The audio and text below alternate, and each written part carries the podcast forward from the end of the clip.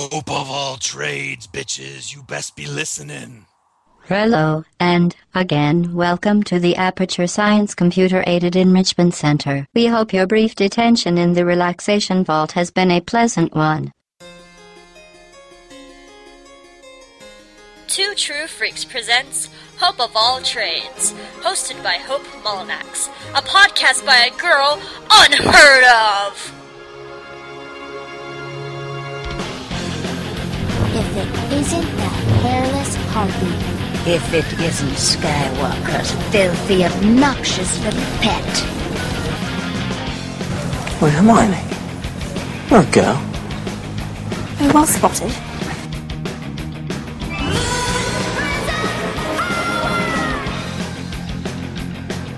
It's a girl? Oh, yeah, you're right about that. She can violate my rights if. Hey! You make this, and you die a legend. Can I pee first?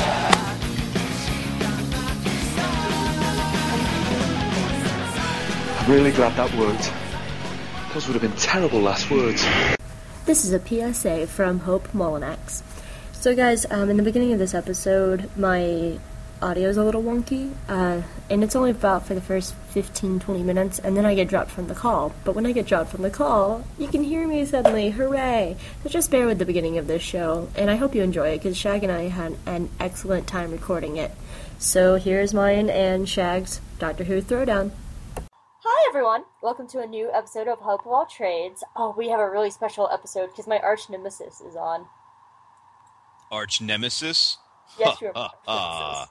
You are but nothing to me.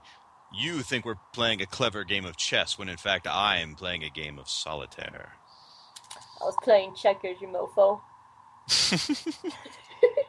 so if you don't know who this is, if you're not a regular of our shows and you just listen to my show because I'm cool, uh, this is Shagg. He's a regular on a, on a lot of the Two True Freaks episodes, and we've talked Doctor Who before on the Doctor Who special. That was a bajillion hours long. And tell us a little bit of something about yourself, Shagg. Well, I am the irredeemable Shagg. Um, my main home on the podcast web would be the Fire and Water podcast. Uh, it's a podcast dedicated to Firestorm the Nuclear Man and Aquaman, King of the Seven Seas. Yes, that's right. Two tastes that taste great together.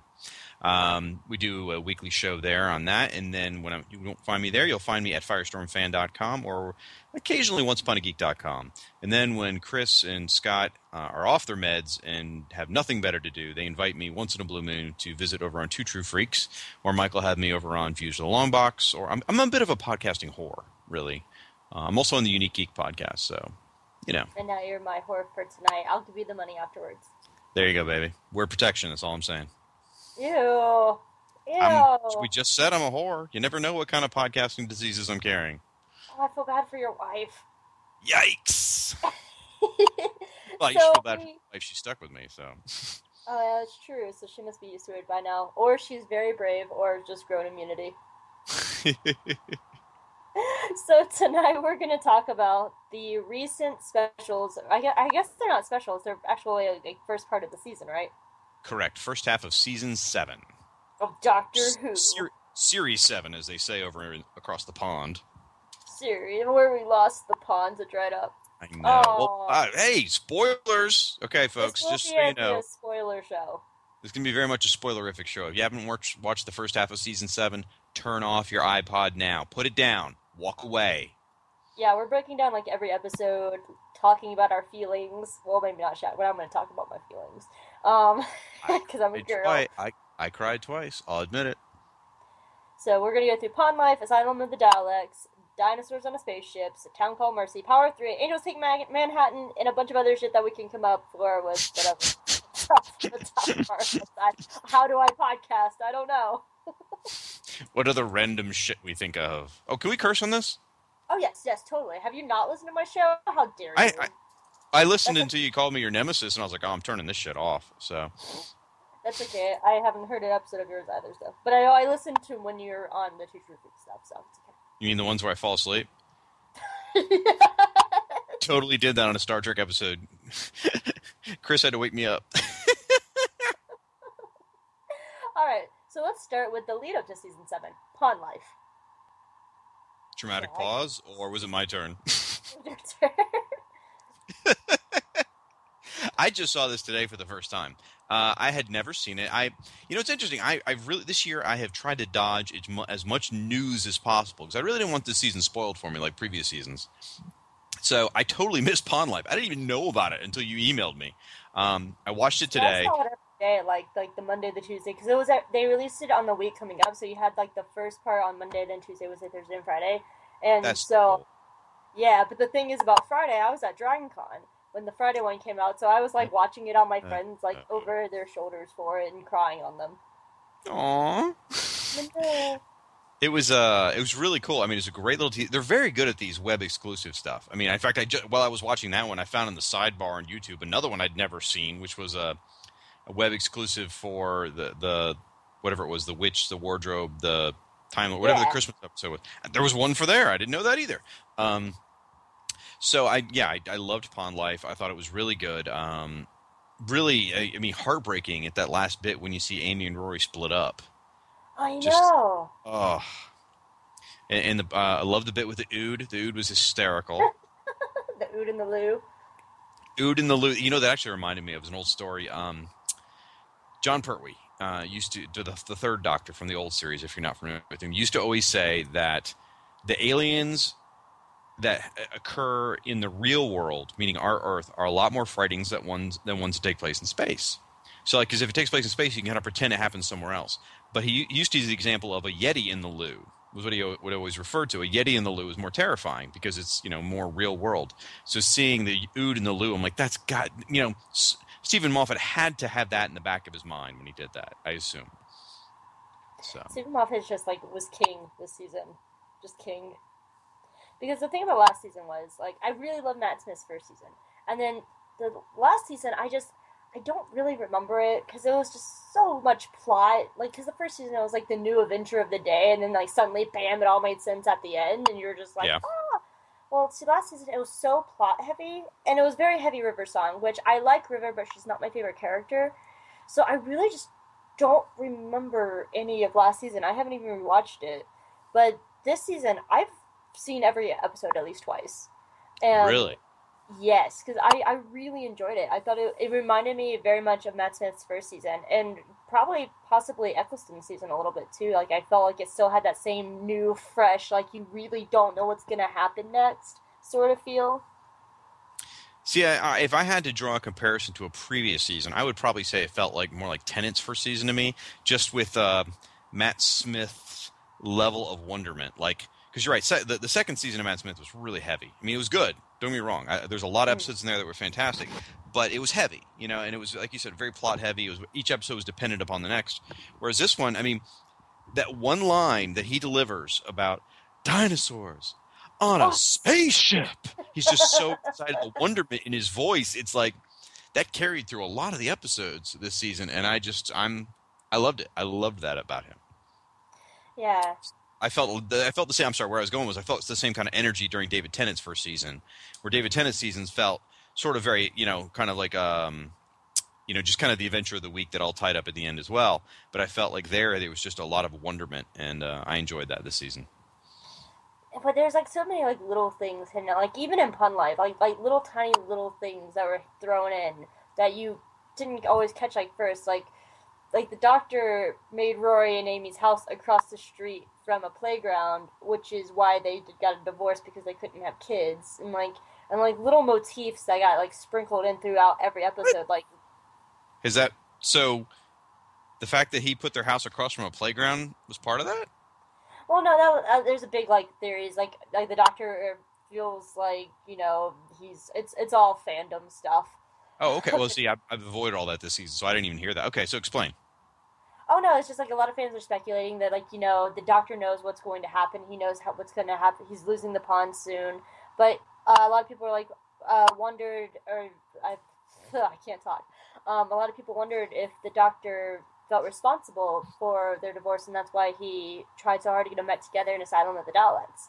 Because you know he put their house across the street from a uh, playground, you know, expecting them to have kids and expecting them to make more like probably future wives for him and stuff.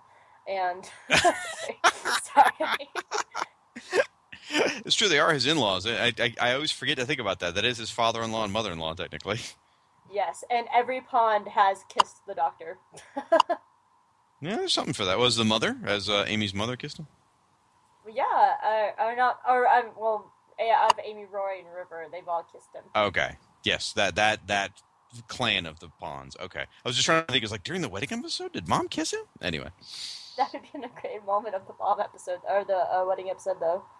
well, it's better than uh, than uh, Rose's mom slapping him all the time.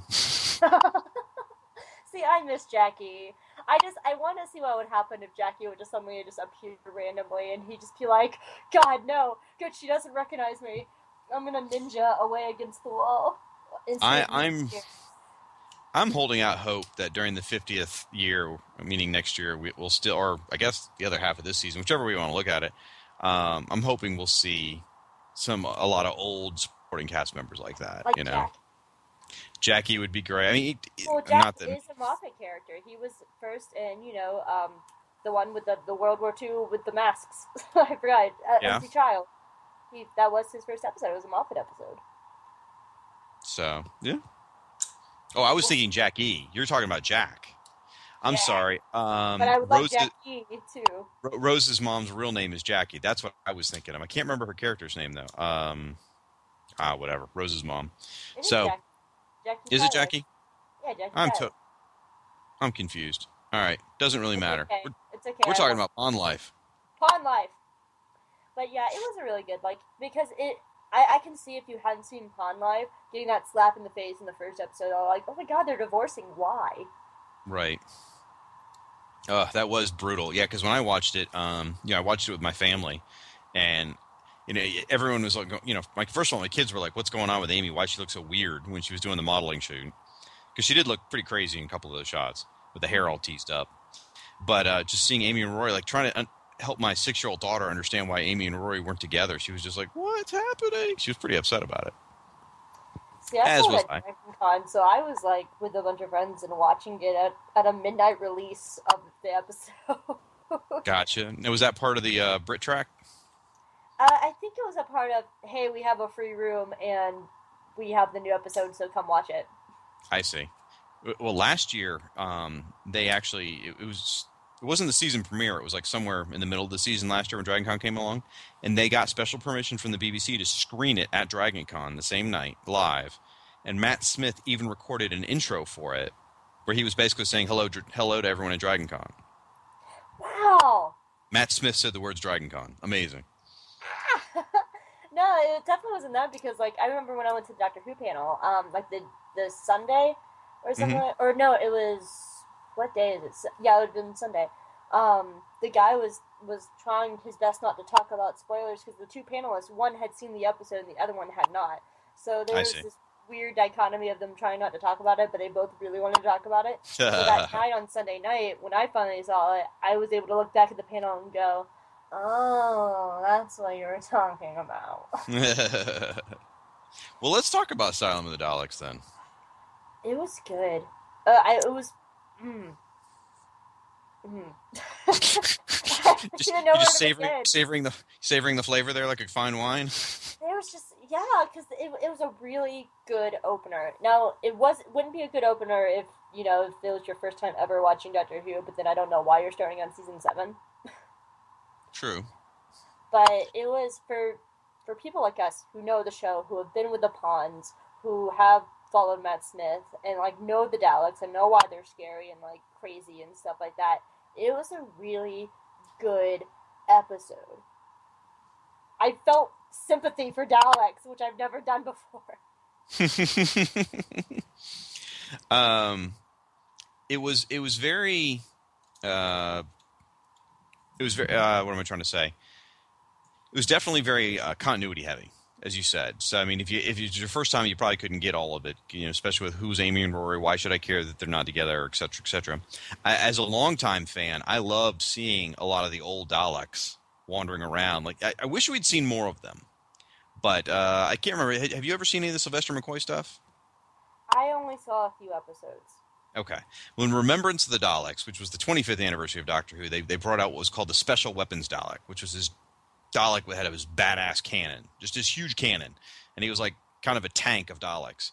And he was in Asylum of the Daleks. We saw him for just the briefest of moments. And then there was another scene where you could see from the side uh, one of the original Daleks from the old series as well. Um, I had been told that supposedly Asylum of the Daleks was supposed to feature every Dalek from every era, which is amazing, you know, for every Dalek because they've had a bunch of even if it's a small little modifications over the years.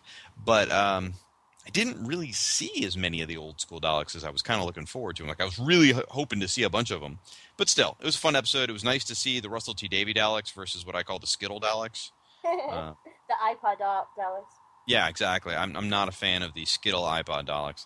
Um, so it was nice to see the Russell T Davies ones, and I, and also it kind of makes me think that maybe they they they saw that the the, the rainbow flavor of, of Daleks didn't go over well because there was so many of the you know uh, Russell T Davies Daleks present, the gold ones, and then I was wondering about that because like weren't the Skittle ones, you know, like they're like we're the pure Daleks, you know, Right. And then they killed all the unpure ones. So why are they not having that same mentality in this world? Because Exactly, I mean- T. Davies ones were definitely not pure Daleks anymore. Yeah, the the asylum. I understand that why they left all those. They, they made their point. They explained why they left those Daleks alive.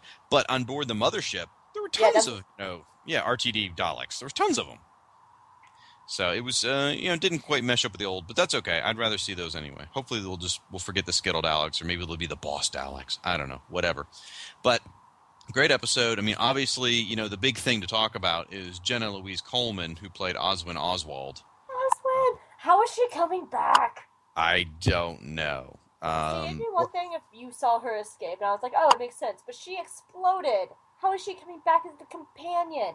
Well, well, I mean, there's some obvious ones you can guess.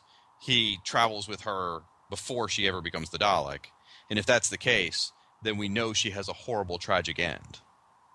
Which is, I mean, imagine if the Doctor meets her. Now he never met her face to face, so he doesn't actually know who she is. Like, he knows. I guess he got. He probably got her name. I would say.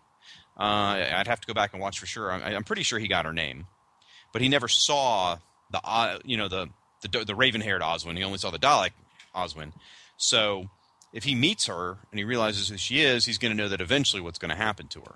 But he meets people every day that he knows what's going to happen to him. You know, he's he's probably met Abraham Lincoln and he knows full well that he's going to get shot in the head. So I mean, he's, he's used to dealing with this. But as, as the audience, that creates a lot of good drama. You know, I could even see a whole, you know, the whole season setup, half, second half of the season setup being he meets her, they travel together, and he's doing everything he can to change history to make sure she doesn't die. Uh, they did that in the Big Finish audios with a couple of different characters where the doctor purposely changed history to keep something bad from happening. And um, I could see where that would make for some good drama, make for some good timey-wimey stuff where he, you know, he's fiddling with would get, history. like, I wonder if we would get a Waters of Mars ending then, where like he might save her from becoming a Dalek, but then she has to because time would then be starting to mess up because it's a fixed point or something like that. That she would have to s- somehow die or be destroyed somehow. Well, I mean, just like what happened with Rose's dad, you know, same sort of thing. Mhm. You don't fuck with time. Sorry. Yeah. So I don't know, but certainly, I mean, you know, we're sitting there watching the episode, and I'm like looking at her. I'm like, a, forgive me, sorry, I'm a guy. That girl's super cute, and B, She is super cute. I I would throw her down. oh, absolutely, she's so insanely adorable. Um, and she's smart and funny and witty. yep, she she can keep pace with him. That's why she was casted. Well, okay, here's where I get into my speculation, and maybe you know facts because you, like you said, you've been following this stuff closer than me. There have been situations before where they cast a companion not to complement the doctor that they've currently got, but knowing that the doctor's heading out, and this companion complements the new doctor better. For example, uh, the character Purple Brown, Peri, she she first appeared with the Fifth Doctor with Peter Davison. She wasn't designed to compliment Peter Davison. She was designed to compliment Colin Baker. Mhm. So what if, you know, Oswin Oswald is really designed to compliment who, you know, if, let's just say, what if Matt Smith's leaving at the end of this season, which he could, never know. I, I, I hope he's not. I'd like to think he'll hang around for I- the 50th I anniversary. read something that he's through at least the next season. Okay, well there you go. Even better then, because uh, okay, well she does, either way she still does she does compliment Matt Smith well because she can keep up with him as far as uh, the speed of how fast she talks. And and uh, I think it was Moffat that said that's why they complimented her. They they uh, casted her because she could keep up with Matt Smith. and Cool. she was on pace with him the entire time. And they wanted somebody who could talk just as fast as the Doctor, if not faster. well, so I'm watching it, and I can't help but notice how adorable she is. And then at the same time, I went, "Oh my gosh, that's the new companion."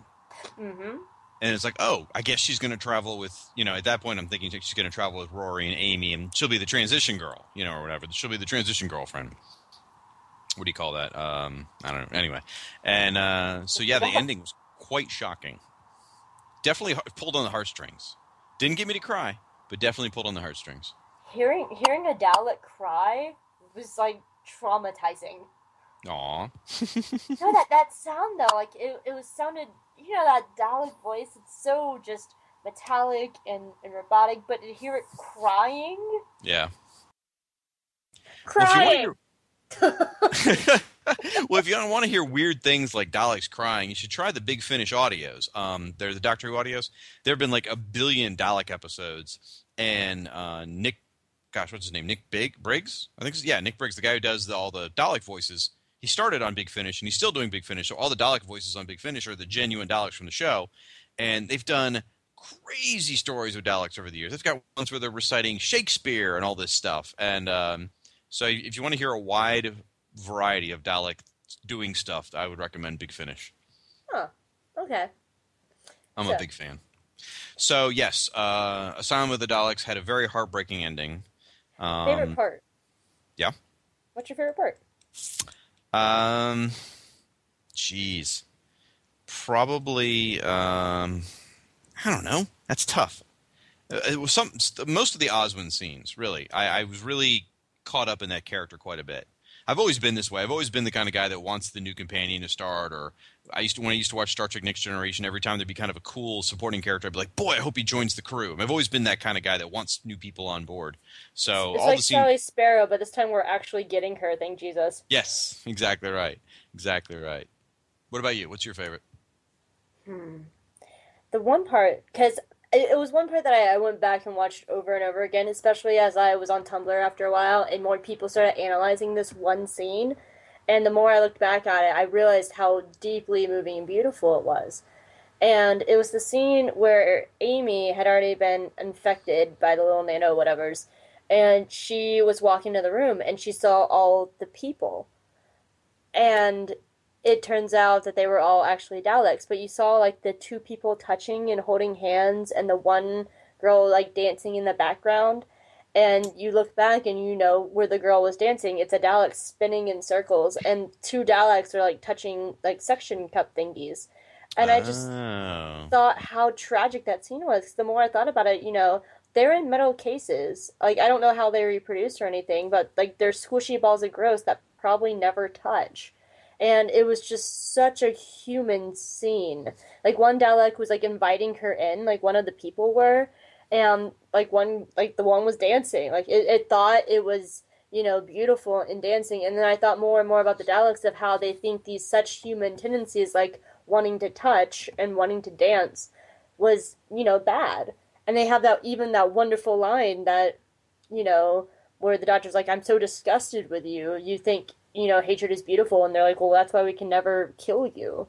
You know, Right. which was such a good line, such a good line. I'm gonna have to go Uh, back and rewatch that one because I didn't even notice that scene in, in such detail. You know. Um, It's So such a that's really- short. It wasn't until Tumblr like broke it down and was like looking at each individual person and what they were doing in that scene. But it, that that scene became such a beautiful moment because that's when I felt real sympathy for the Daleks and these these poor people who were like they were considered broken, but they were actually the most human of this race. hmm. That's really interesting. Hmm. Um, now I'm going to go the other direction and say there were two things in the episode that I didn't thrill me. Um, and actually, one's not really in this episode, but as a result of this episode, um, I felt like Amy and Rory's reconciliation was fine in Asylum of the Daleks, but beyond, after that, it just seemed like everything was back to normal.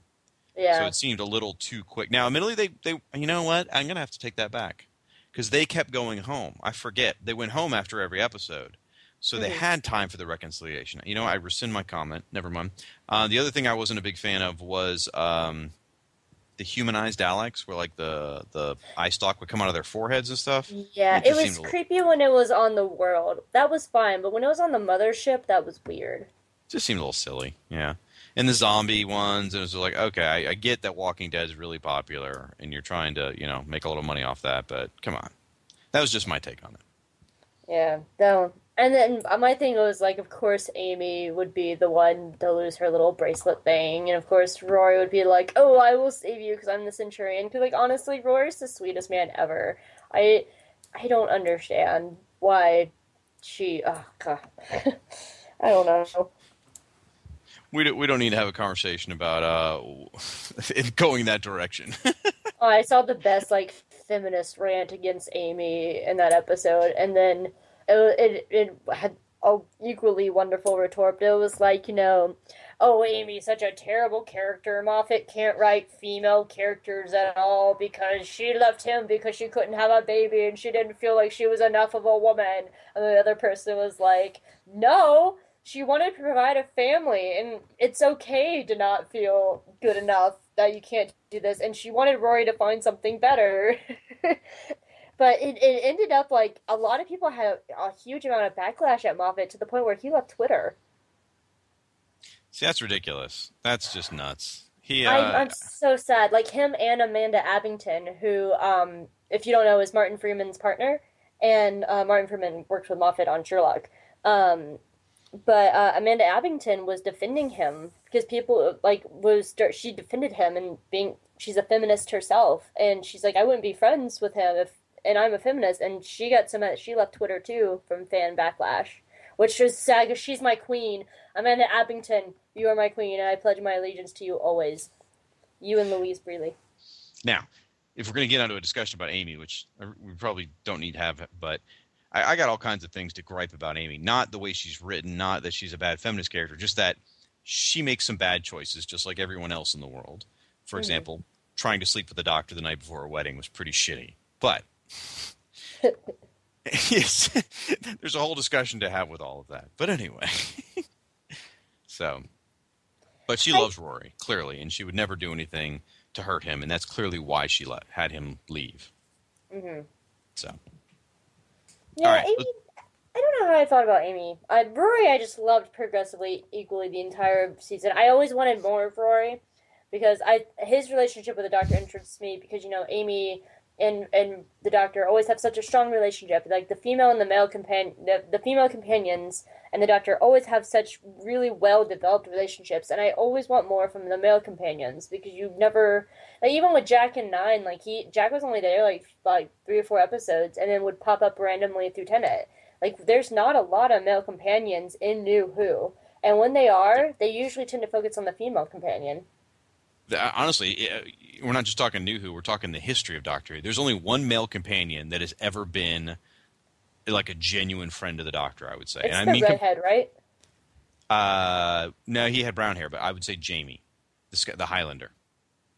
Um, no, Turlough, he hated Turlough all the time. He was never nice to Turlough. He treated Turlough like shit, and that's because Turlough tried to kill him. But um, yeah, I'm not kidding. He was he was a bad guy for the first few episodes he was in, uh, secretly trying to betray the Doctor. But um, Jamie was the companion to the second Doctor, um, Patrick Troughton's, and Jamie was with him almost the entire time there, and they were genuinely like friends on the show. You could see it. Their characters were a bit mischievous together. Um, they were they were buds. Beyond that, every male companion has been like tolerated by the Doctor. Even the, you know whether it be the first Doctor, the who had Steven and he had Ian and he had um, Ben. I mean, there's, there's been a number of male companions, but all of them have just been tolerated by the Doctor. the exception exception of Jamie and maybe Rory. Rory still falls in a little bit of that tolerating area, but because Yeah, it's always like Amy, Amy, Amy. Oh, oh, and the Roman. Yes, hello. You know. Yeah, at least he's not Mickey. Mickey was the dog. Ugh. Still don't like Mickey, See, I like Mickey. He never had a chance. and rightfully so. Uh, but, but when he had his moments, he was awesome. Like he was badass. And it's not like you know he fought for the woman he loved. You know he was in love with Rose, and he was he watched her slip away, and he let her her go to have a better life because he knew he couldn't provide it. I I liked Mickey the best when he was actually traveling in the TARDIS.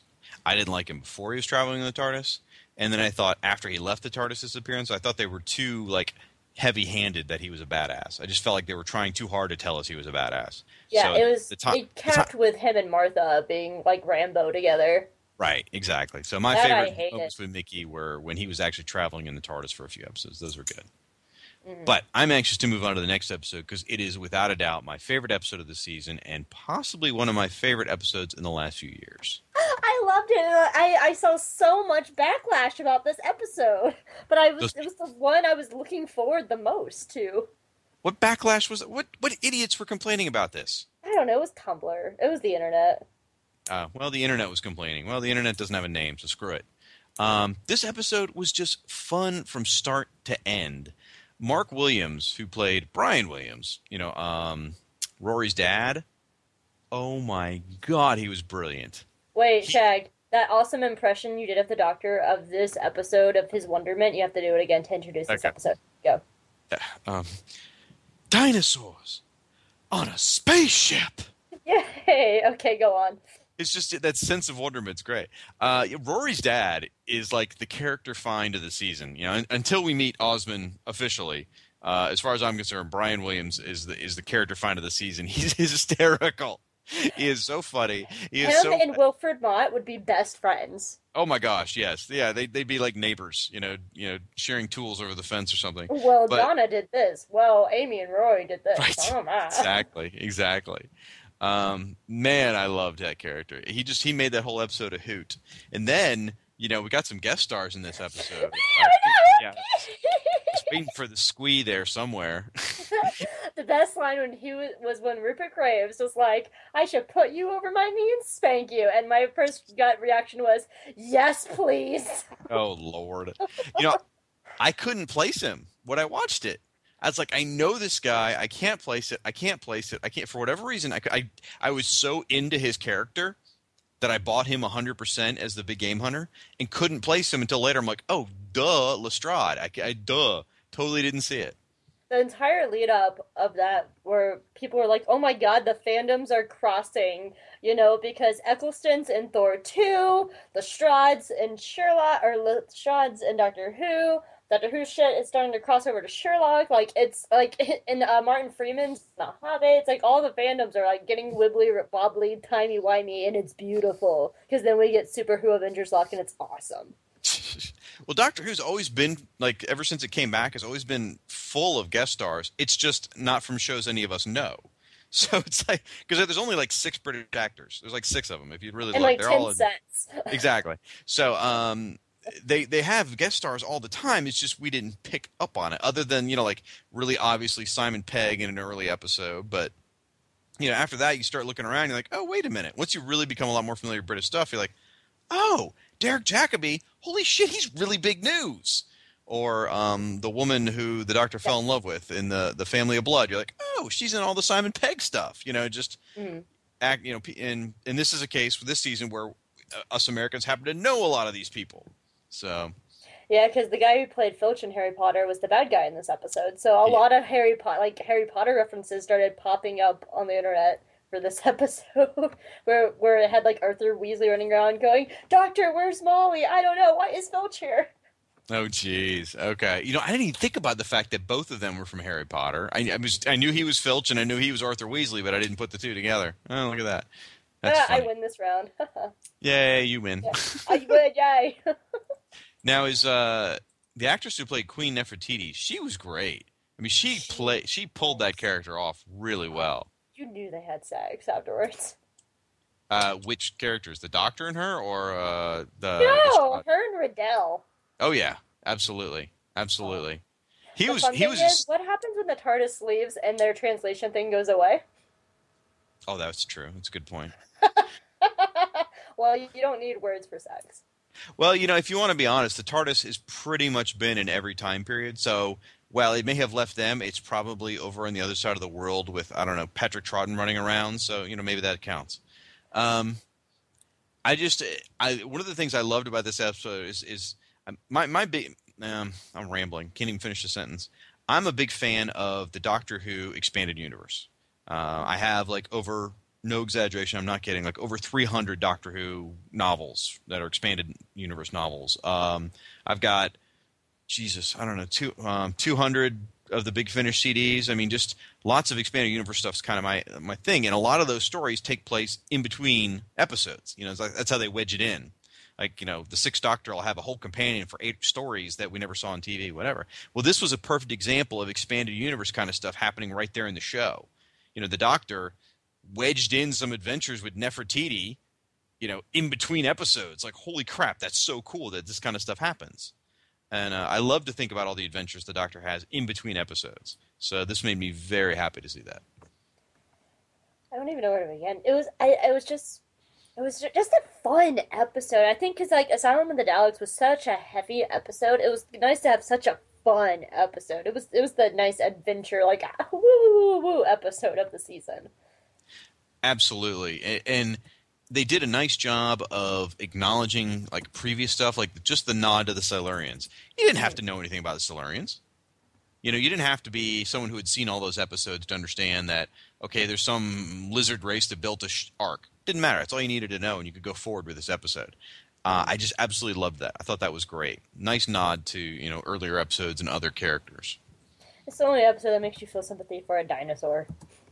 Right. Totally. Exactly. Yeah, I thought I thought uh, Solomon made a great bad guy. Now, my only question there is: is the Doctor was perfectly fine killing him. I mean, he straight up killed Solomon, Mm-hmm. and that was pretty far of a step for him. You know, Um, but someone, one of my friends commented because they they were watching a Town Call Mercy, and we'll we'll get to this um, in a minute. But earlier in the David Tennant final episode, you know, he held a gun towards the other Gallifreyans, and they were like, "Can you shoot?" And he was like, "Probably not." You know, he would never shoot a gun and stuff like that. Um, but and then in Town Call Mercy, we see him pointing a gun at uh, the cyborg guy, and you know that's a huge character development.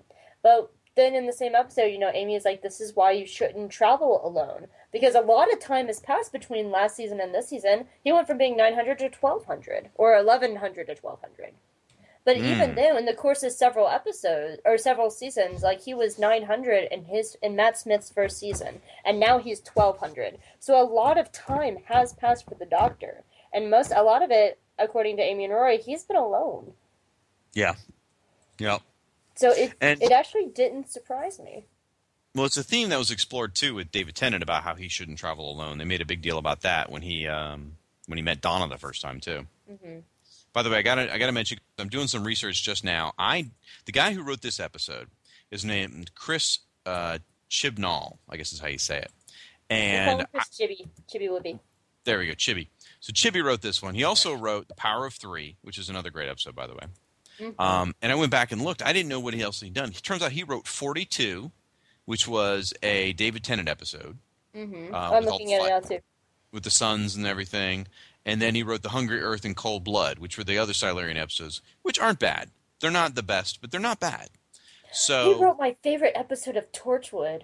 he wrote Pond Life too, by the way. Yeah. So this guy has he's hit my radar as being a writer that I dig. What episode of Torchwood did he write? Uh, Countrycide. That's a fucking amazing episode. It's the best episode of Torchwood. watch country. I always tell people the way to watch Countrycide is alone in your house at night when it's dark. Go unlock your front door and then watch it. Because in the back of your mind, the whole time you'll be like, "Oh Christ, the door's open. Oh God, the door's unlocked. Oh God, oh, you won't be. You will not be able to get comfortable. It's perfect." So, anyway, dinosaurs on a spaceship is an absolute win. Um, one of my I gotta really think about it, but it's one of it's definitely one of my favorite episodes of the season. It's one of my favorite episodes of the last few years. It just had so much stuff. It was great. I really want Riddell to come back because he's just such a fun character. I want to see Riddell with Oswin. I want to see Riddell with Jack Harkness. Well, you get the impression, and I'd have to read. Now you've watched it a couple times. Maybe you you, know, you caught this better than me. It almost sounds like Riddell had traveled with the Doctor before, or at least had had adventures with him before.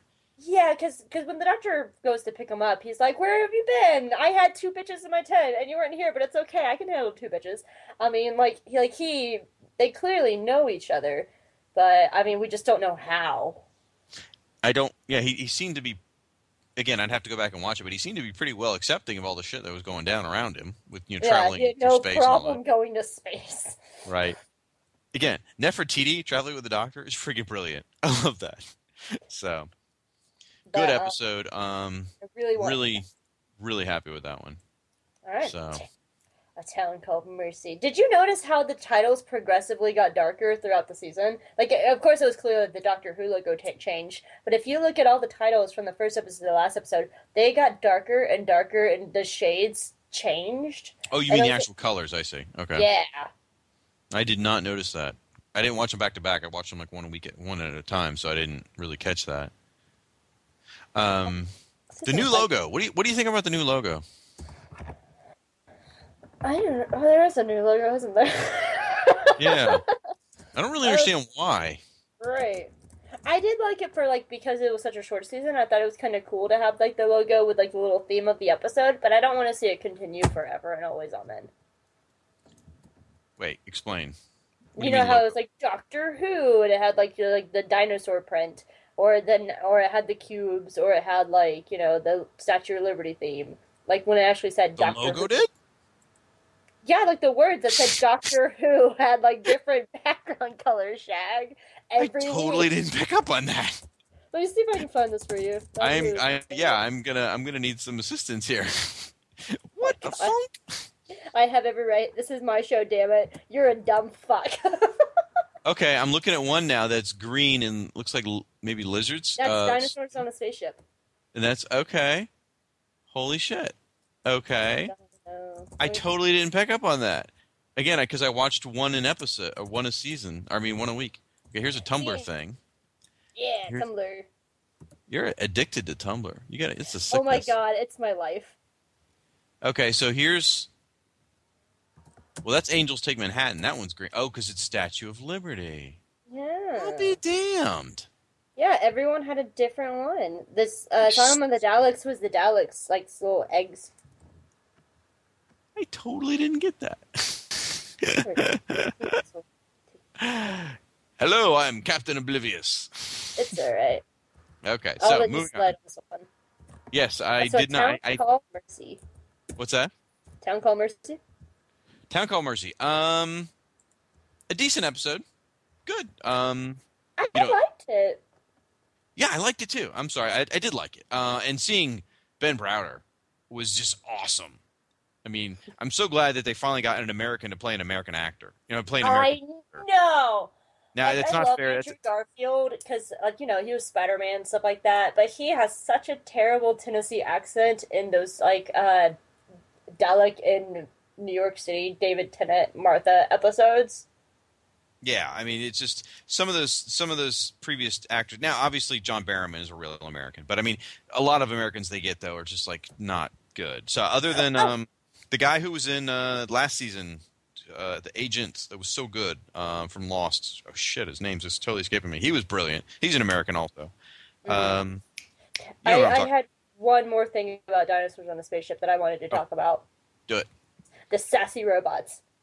Oh, they're they were they were I, okay. I got a Hitchhiker's Guide to the Galaxy. They all I could think of was Marvin. Hmm. They were like Marvin's distant cousins, which made it all the more funnier to me. I can get on board with that. Yeah, yeah, definitely. Um, yeah, I'm sure your listeners are screaming right now because I can't remember the name of the guy who uh, played the agent in that in that episode. Oh well, I'm totally blanking. I can't remember the name of the name of the episode. What's the one where the doctor goes and meets Nixon? What is that? Oh, I don't know. It was last season, and I, like I said, I really didn't give a flying crap about last season. Oh wow, that much? Hey, well, no, I, I, quit, I quit texting other people. Quit texting other people. You're talking to me I'm now, damn it. looking up Doctor Who logos and colors and stuff. I'm Make fi- sure I'm talking about thing. Mark fucking Sheppard, who played Canton, Okay. Delaware, who was All right, awesome. You talking about Mark Sheppard. All right, Mark Sheppard was brilliant. Either way, Ben Browder in Town Called Mystery was great. He was so cool. I mean, I'm a fan of Farscape. I'm a fan of Stargate SG1.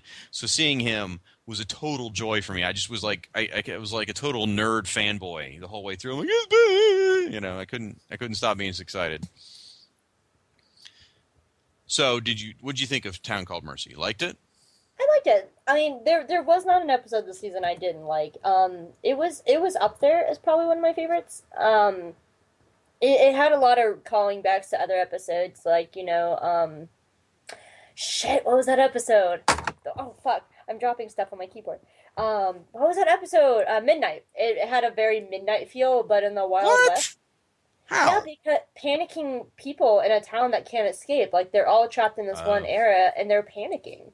And it really feeling. shows how scary humans. The humans became more scarier than the cyborg. Okay. I totally get that. Yes, uh, the the danger being not the the monster, but what humans do to each other. Yeah, I get that. Okay, because yeah, Midnight's one of my absolute favorites, so that's why. I was Midnight was one of there. those episodes that I had to.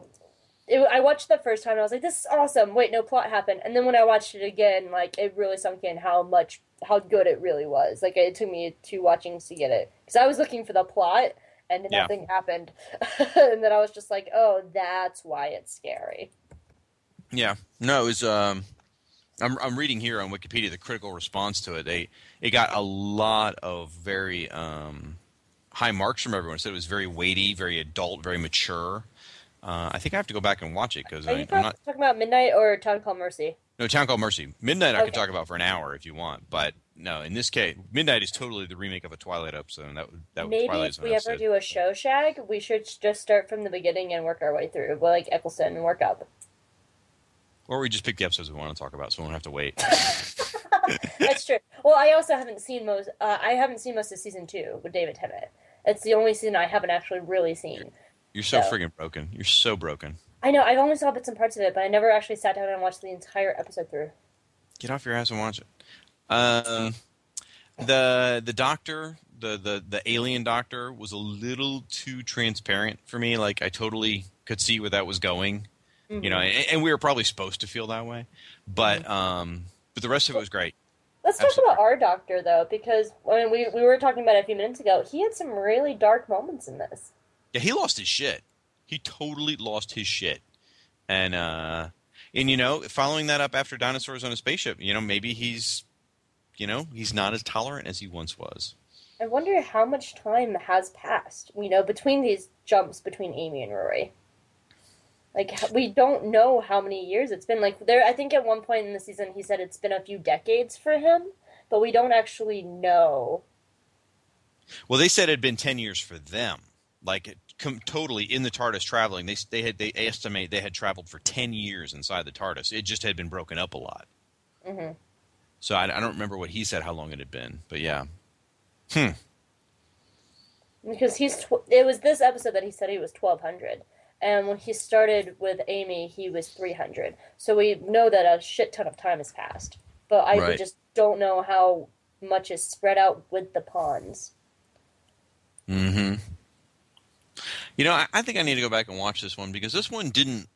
I didn't walk away with much from this one, and I think maybe it's it's a little deeper than I gave it credit for. Reading like the critical response here uh, that's listed and the themes and stuff, I was like, you know, there's a lot more morality tale here going on here that I, I probably should get deeper in because I'm not a deep guy. I don't do subtle real well, so I should watch it again and try and pick up some of that.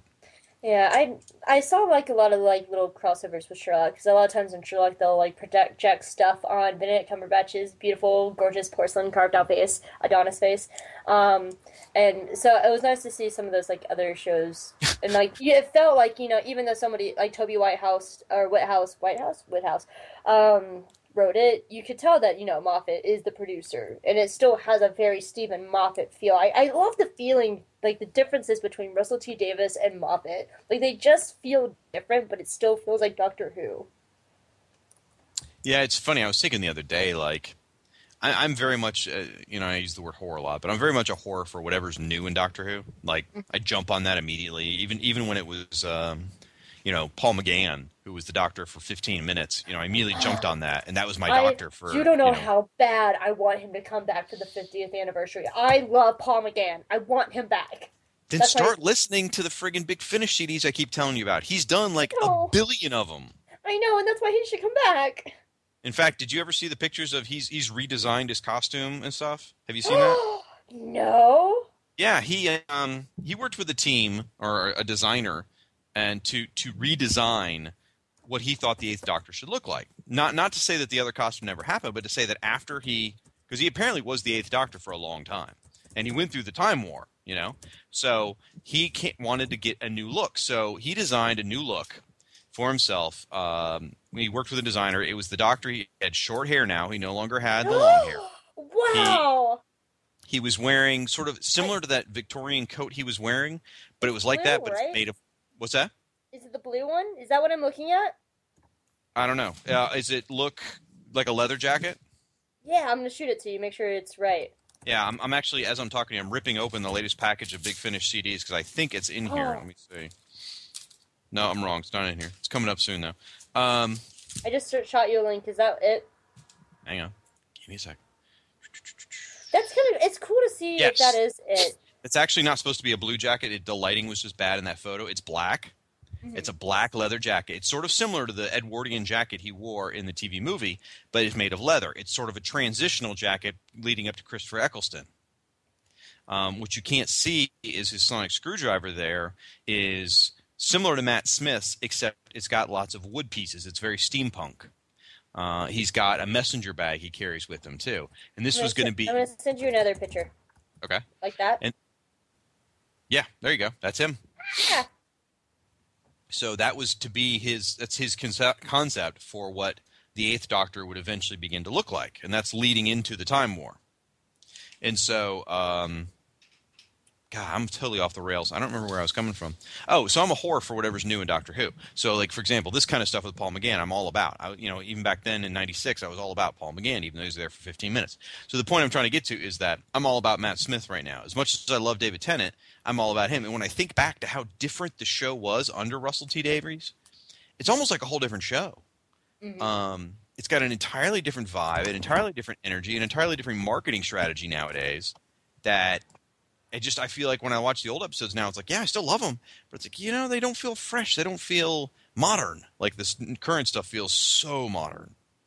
Yeah, like I went back. I recently went back and rewatched Donna season, and it, it it felt you know it just it was different. You know, I mean, I was wa- rewatching Donna season to lead up to this season. Also, a big reason just because I love Donna. She's still one of my favorite companions. Um, but it does. It has a totally different just vibe to it. It's it's Mhm. almost lighter. I feel like I feel like you know we did see bits of like of a deeper doc, doc doctor with uh, Tennant's, and especially with Eccleston. I, I wish Eccleston was there more. I hope he can make it for the 50th anniversary, but I heard that he's has Thor two conflicts, so he won't be able to make it. He's not. Um, he, he's not coming anyway. I mean, he came right out and said he would. You know, to, he was talking to some acting students. They asked him that, and he said no. He said, "There's no way. You never go back. You, you know, you finish a job and you move on. You know, you top it with him saying that publicly that you, you finish a job, you move on, you never look back. You look at him doing Thor two, and you look at the fact that he hated the show. Mhm. I mean, Russell T Davies is gone, but he still hated the show. So I mean, he's, there's no way he's going to appear in the 50th special. And you know what? That fucking pisses me off because there's 50 years of history with this show. There's 50 years Mhm. worth of fans that you hear Tom Baker's even making an effort to yeah, somehow and make an Stephen, uh. Sylvester McCoy, I think, said that he would love to come back too. And David Tennant's just like, you know, I have my jacket and my sonic screwdriver. I'm ready. Well, um, uh, Sylvester McCoy sadly did say recently. He said, you know, he goes, "I would absolutely do it, but I haven't been called yet. If I had been called, I couldn't tell you anything, but I haven't, so I can tell you that." I was like, but in theory, that would, you know, whenever it airs would be November of 2013. So they're probably, you know, I'm sure Moffat's already written it and it's in a drawer somewhere, but it's, you know, it's nowhere on a production schedule, so they may not have contacted anybody about scheduling it and, and maybe it'll just be Tom Baker. You know, they don't they don't want to be too much of fan service because they do understand a lot of people didn't watch the old show, Mhm. but or don't remember it at least. Although I'm willing to bet the old show probably had more viewers than the new show because there were less channels back then. there were like three channels. It's, it's BBC's cash cow, though. It's their baby. It is right now. Yep. So, um, Town Called Mercy. I, I'm I'm out of things to say on it other than I enjoyed it and I, I probably deserves a rewatch for me. I I liked it. I I thought it was a good, good deeper side of the Doctor that, you know, leads into the power of three. And you know what I realized today when I watched Pond Life, um, which again, by the way, so Power of Three is written by Chib. That's just Chris Chibnall, and so was. Pond Life. That scene in Pond Life where the Doctor bursts in in Amy and Rory's room, goes, "Quick, get dressed. We've got to go. Oh wait, you have no idea what I'm talking about. The future's fine. Nothing to worry about. That's from the Power of Three. Because remember, in the Power of Three, he kept coming back to their house to check on the cubes. It was. That's from Power of Three. That's when. That's what he's talking about. Is Power of Three. I wanted to talk to you about that. I, I put it on our little outliney thing about uh, time flowing weird in these episodes. Well, maybe we should go ahead and address that now. Have you? Did Sure. you notice that at all? Um, in regard to what specifically? Okay, it was two things. So, in one way, Amy and uh, Roy are aging with each episode. You know, they're going forward, they're getting older as Yes. the episodes go. But then weird little things start happening. Like, there's one episode in Dinosaurs on a Spaceship, Nefertiti asks, Are you a queen, Amy? And she goes, Yes, yes, I am. Well, Right. then in a town called Mercy, Roy's like, "Well, you married King Henry VIII, or uh, we were in King Henry VIII's um, suite," and and the doctor goes, "Well, you left your phone charger there." Well, then in Power of Three, they're in King Henry VIII's uh, thing. Amy is accidentally a queen because she accidentally marries him, and if you look under the bed with Roy, his phone charger's there. So even though they're aging forward, the plots are going backwards. Hmm. Aww. I do remember. I thought the I thought the statement took place in the same episode that it occurred, but I guess it didn't. Um, well, you know, I mean, that episode in the Power of Three, they were showing lots of. Well, no, that was supposed to be at that party, wasn't it? Mm-hmm. So what you're saying? that party? So what you're saying is that a town called Mercy took place in the middle of Power of Three. Maybe. That's what it sounds like because because uh, they, Power what of if Three took all of Power them Three took happened during that during both Power can't- Three. we both can't talk, and it's your show, and I'm the guest. So you're gonna have to shut the fuck up. Um, see how that works? I'll let you go this time because I've been winning a lot, so I'll let you win this time. Yeah, you know. Um, so uh, a town called Mercy. I'm sorry. Uh, Power Three took place over the course of like over a year. Mm-hmm. So I guess that would make sense that somewhere in there, the town called Mercy could have happened. Um, I think I Dinosaurs hadn't- on a Spaceship happens during that time too, because they, they those references started in Dinosaurs on a Spaceship. It didn't happen in Asylum of the Daleks. So I'm thinking that a town called Mercy and Dinosaurs on a Spaceship both happened during a power the Power of Three.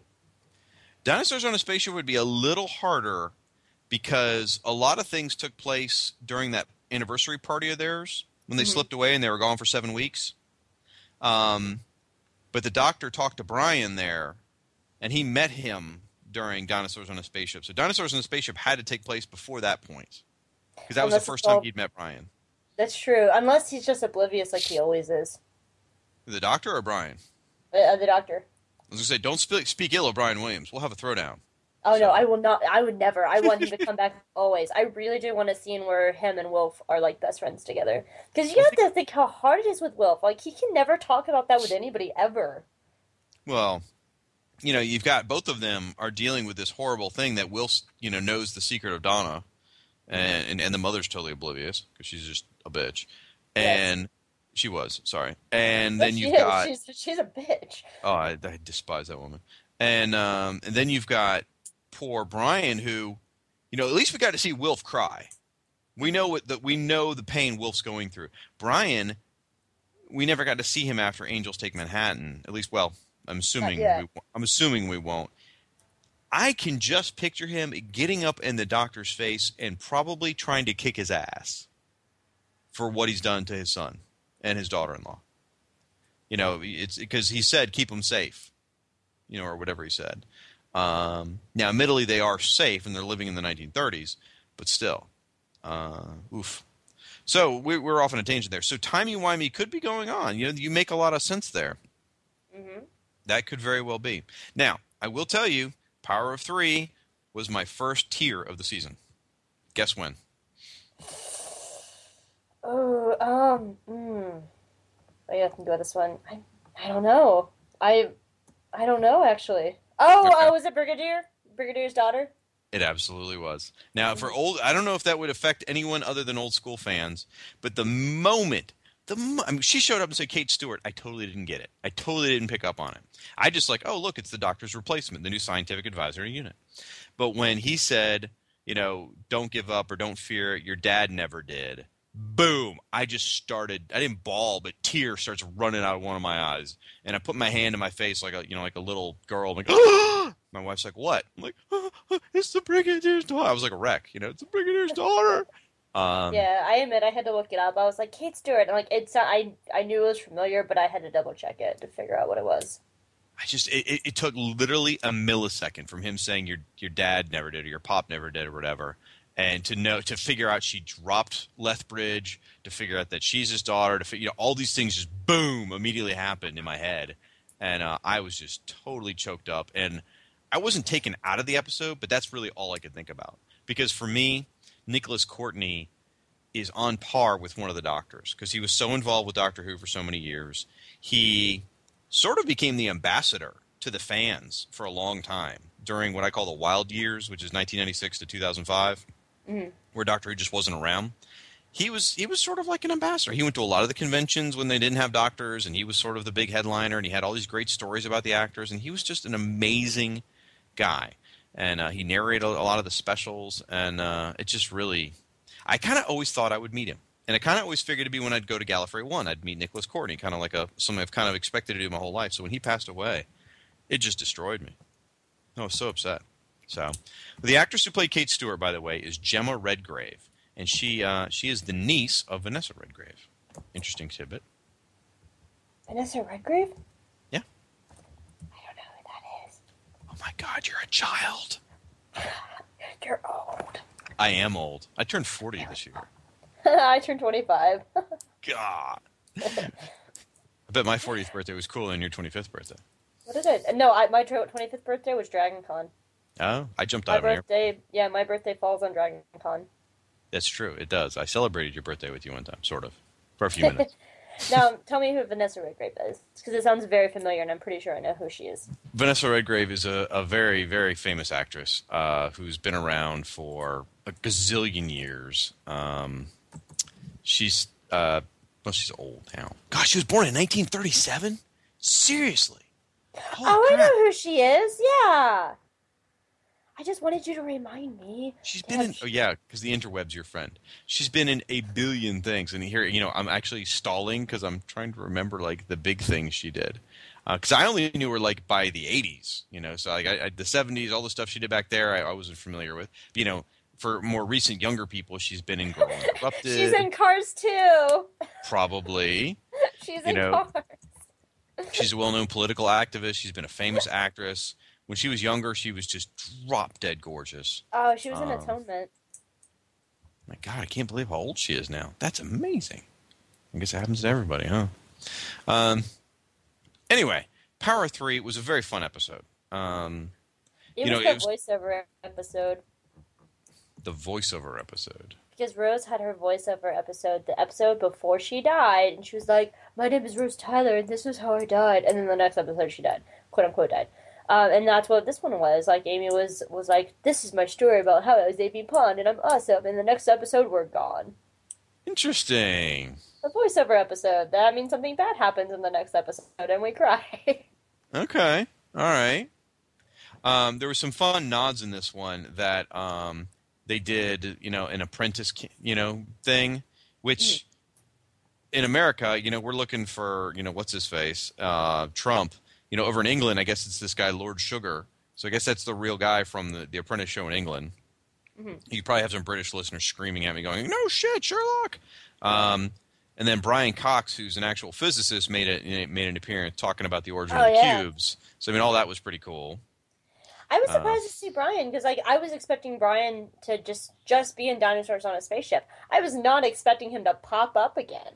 You know, I thought he was just gonna be a one episode character, and then when he popped up again this episode, I was just like, ah, Brian! I was punching the air and cheering when he showed up. I was just like, "Yeah!" I I mean, he was just such a wonder. Like he's you know he sat there for three days watching Right. a cube in the TARDIS. exactly.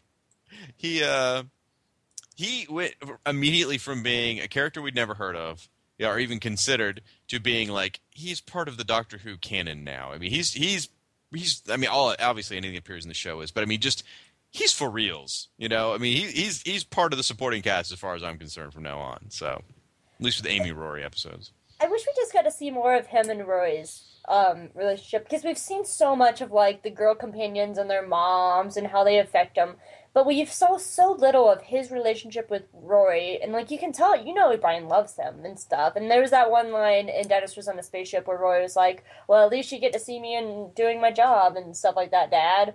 And it almost sounded like there was something there, like you know, I like he's a male nurse, and like maybe Brian wasn't always so supportive of that because then why would Rory say, you know, at least you get to see me do my job?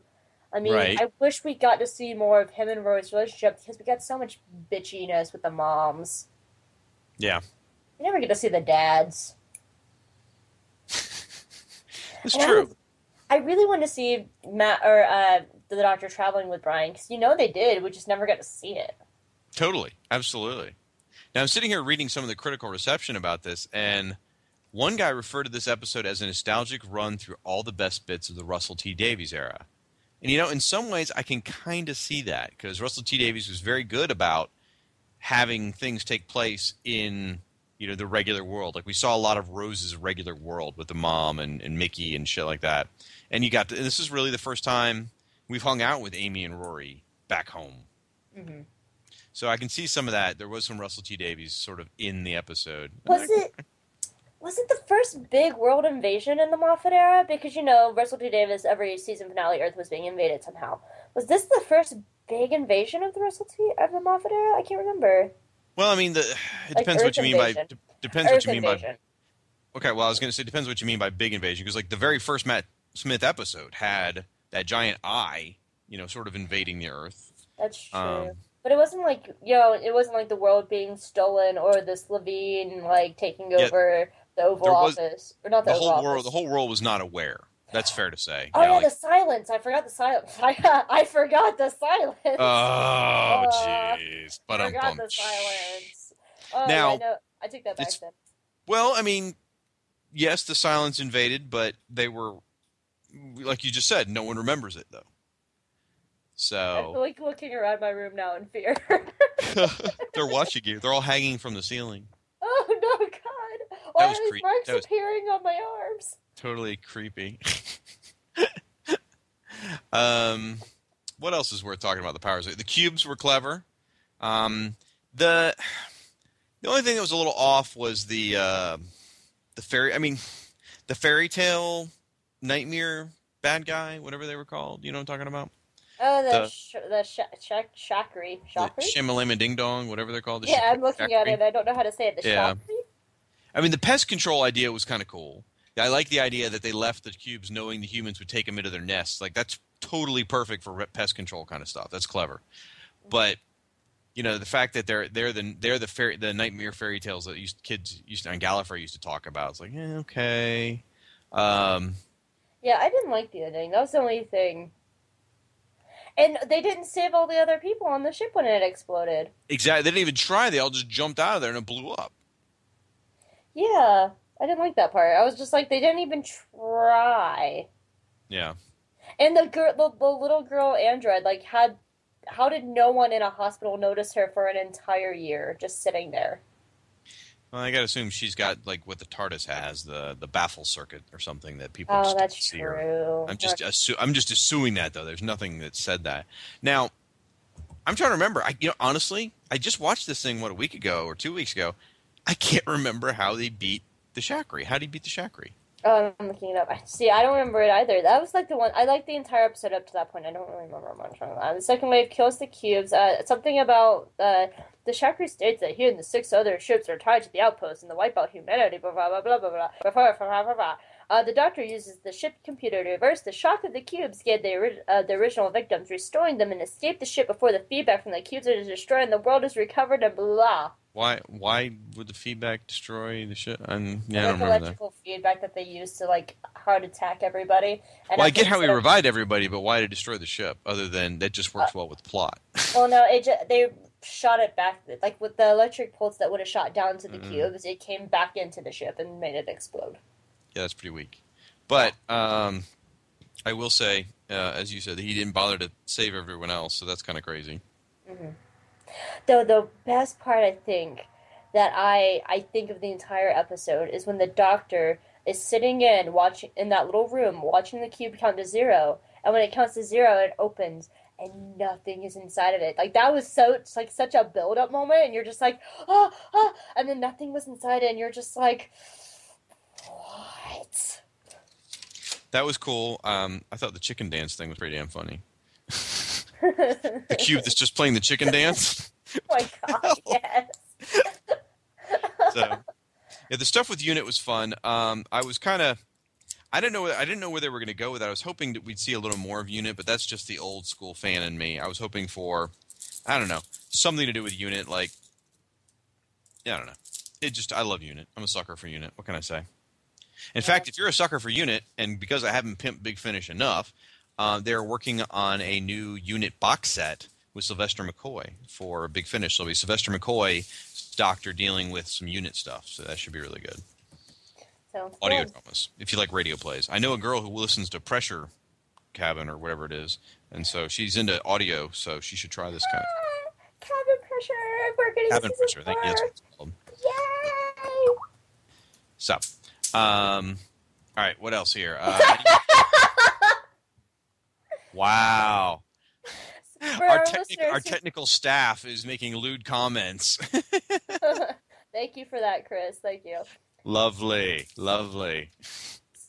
So, uh, and we're and the poor our, our technical staff. I feel sorry for him because he actually hasn't seen this season's episode. Episode, so we're totally spoiling for him. And uh, Chris, I just hate to say it. Um, Luke is uh, Darth Vader's Luke's dad. Sorry, man. I, Yeah, I'm all, and, I'm all and about Snape killed spoilers tonight. Dumbledore. Snape killed Dumbledore. That's recent. That's a little cold blooded. all right. Uh, any more on on Power Three? No, it was, it was just. I, I'm sure we'll, if we think of it, we'll tangent again. Absolutely. So that leaves us with the Angels take Manhattan. Which, Oh, the name made me dread watching it. me too. Because then the more I thought about it, I was like, there are a bajillion and twelve statues in Manhattan. Oh no, that's not where I was dreading.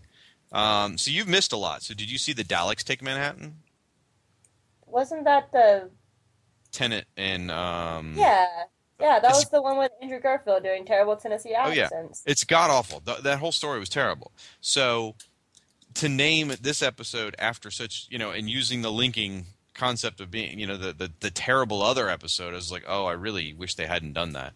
Um, but I get. I mean, take Manhattan. It's a big thing. Still, it just made me think of Daleks take Manhattan. I was just like, oh. See, I, I saw it though as a big thing because we, we know the Weeping Angels are the big badasses, and so when I heard that Daleks take or not the Daleks, the Angels take Manhattan, my mind was just trying to wrap their heads around this. Like, do they literally just shoot everybody in Manhattan back in the past at some time? Do they turn every? Because you know, if you look in the Weeping's Weeping Angel's eyes, the eye of an angel becomes an angel. So, like, do they turn everybody in Manhattan into Weeping Angels? Like, what is like? My mind was trying to wrap its way around this episode of what it meant. Yeah. Okay. See, I, I guess I didn't think much more of it other than just the Daleks take Manhattan is where I was thinking. Now, I will say. Man, during the opening tease, I had already figured out, and maybe everyone in the world had too, that clearly the, the Statue of Liberty was going to be an angel. And let me tell you, that is sticking to my craw like nothing else. I think it's the dumbest fucking thing. I'm pissed about the execution of it, and I think it's retarded. I mean, I totally get that New York, you know, for people in another country, the Statue of Liberty is one of the iconic, you know, icons. Like, we know Big Ben, they know the Statue of Liberty fine. But it just was stupid. It, it did nothing other than stand there. It never actually. It just stand there with with with pointy teeth. That's all the Statue of Liberty did. My was- my problem with it is it goes against what the angels are because like it, it would make sense if it was in you know the harbor because at some point someone would be looking at it almost always. Yeah, it's the city that never sleeps, so it wouldn't be able to move. Totally understand that, and that's why I was like, okay, because I, I saw a spoiler leading up to it that the, the the Statue of Liberty was a weeping angel. So then my whole thing was, well, how does it move when the entirety of New of New York at some point someone looks at it, so it cannot move. Yeah. So that's why I was thinking, you know, maybe somehow the Weeping Angels turn everybody in Manhattan into Weeping Angels so it can move around. But I mean, even then, it wouldn't be able to get there because even if it's stupid fast, it's going to have to go through Manhattan. At some point, someone's going to see it, and then we're going to get a Weeping Angel Statue of Liberty stuck somewhere between like buildings or something. Absolutely true. And again, it did nothing. It just stood there in the background with pointy teeth. It was Mhm. stupid, and it made me angry. As, as an American and as a fan, I just thought it was totally well, stupid. it didn't make me angry as an American, but okay. I, well, I, I think. Well, I mean, like you know, I'm sorry. It's not like No, that, not like that's my American statue. You don't mess with it. And I don't mean that. I just mean I don't know. I, it's like, come on, guys. You could have Tennant or not Tennant. Uh, Moffat is so clever. He could have picked something better than that. I almost get the feeling like the special effects guys asked for it. Like, mm-hmm. please let us use the Statue of Liberty, please. And he's like, fine, I'll put it in there, but I'm not going to do anything with it. Because he mm-hmm. did. Literally, the Statue of Liberty did nothing. You know? It'd been one thing if they went to Liberty Island, like to try and escape the angels, and then it turned out to be an angels and they couldn't escape anyway. That would have been awesome. Like they Sure. went to seek refuge at the Statue of Liberty, which is this American icon because it is, you know, you know, come to America, you get a new second start, and the first thing that like the people from the other world, the other world, the other country saw was the Statue of Liberty. That would have been awesome if they were trying to escape there and then it got him. Like I mean, but it just I agree, it did nothing. Yeah. If it had done something, maybe it would have worked better. But just the fact that it just stood there in the background was just like, come on, this It's all oh, scary. Yeah. So that that bugged the shit out of me. Clearly, But but Um, the rest of the episode was awesome. the rest of the episode was absolutely awesome. I loved the 1930s stuff. Now, uh, I'll be throwing a reference out here you you may not get. Did you? There was a guy named Grayle who was um, in the scenes with uh, uh, uh, what's her face R- River, where he was sort of the he was the, he was the heavy who had the angels chained up. hmm Is it, it was played by Mike McShane. Did you recognize him? No, Okay. tell me why. He used to be on the old British version of Whose Line Is It Anyway? He was a regular on the British version of Whose Line Is It Anyway? He was. He was a big fatty back then. Uh, and he was funny as shit. He was a great singer. He always did the singing skits because he was like the best. And um, I, when I saw him on the episode, I'm like, no, that can't be him. And then he spoke, and I'm like, oh my god, it is because his voice is just so, he has a great just voice, and uh, I was just so excited to see him. That was just awesome. So I I have to say, you know, the I was a little dreading a little bit seeing River in this episode because of last season. Like, I because I, I just wasn't, you know, I. But it was the first episode that I actually really bought that her and the Doctor were married. they did make a cute couple in this one. Yeah, and I what I like about it, it's not like Amy and Rory who's like making out every twenty seconds. It's very subtle, you know. It's mm-hmm. it and and I like that about them. But I actually felt for the first time that they were married. Like before, like I was like, oh, we're trying to force a romance, but they were very genuine. Like him healing her and then kissing her hand. Yep. And she getting pissed off at him, which was great. Now that mm-hmm. you know that scene actually made me start thinking that the regeneration might be coming because um, them showing his regeneration energy and talking about it was part of what got me thinking maybe he's going to regenerate this season. But if they said he signed on, then no worries. But that got me thinking. I'm like, huh, I wonder if that's you know foreshadowing or something. But yeah, they made a cute couple this season. I'm not a huge fan of. Um, I like the character of River.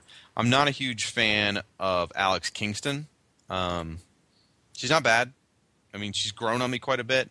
I really despised her in ER, so I have a hard time accepting her. But um, but she was she was good in this one. Now it does sort of screw with the timeline of the Doctor and River always meeting in reverse order. You know. Yeah, I wonder. I wonder how I- much of that is true because, like, you time can be rewritten. They say it all the time. So I wonder if they're starting to change things up a little bit because uh, the first time we do see River, you know, it was in the Russell T Davies era. So I'm wondering if Moffat's starting to kind of turn things more for him, even though he did, she did show up in his episodes.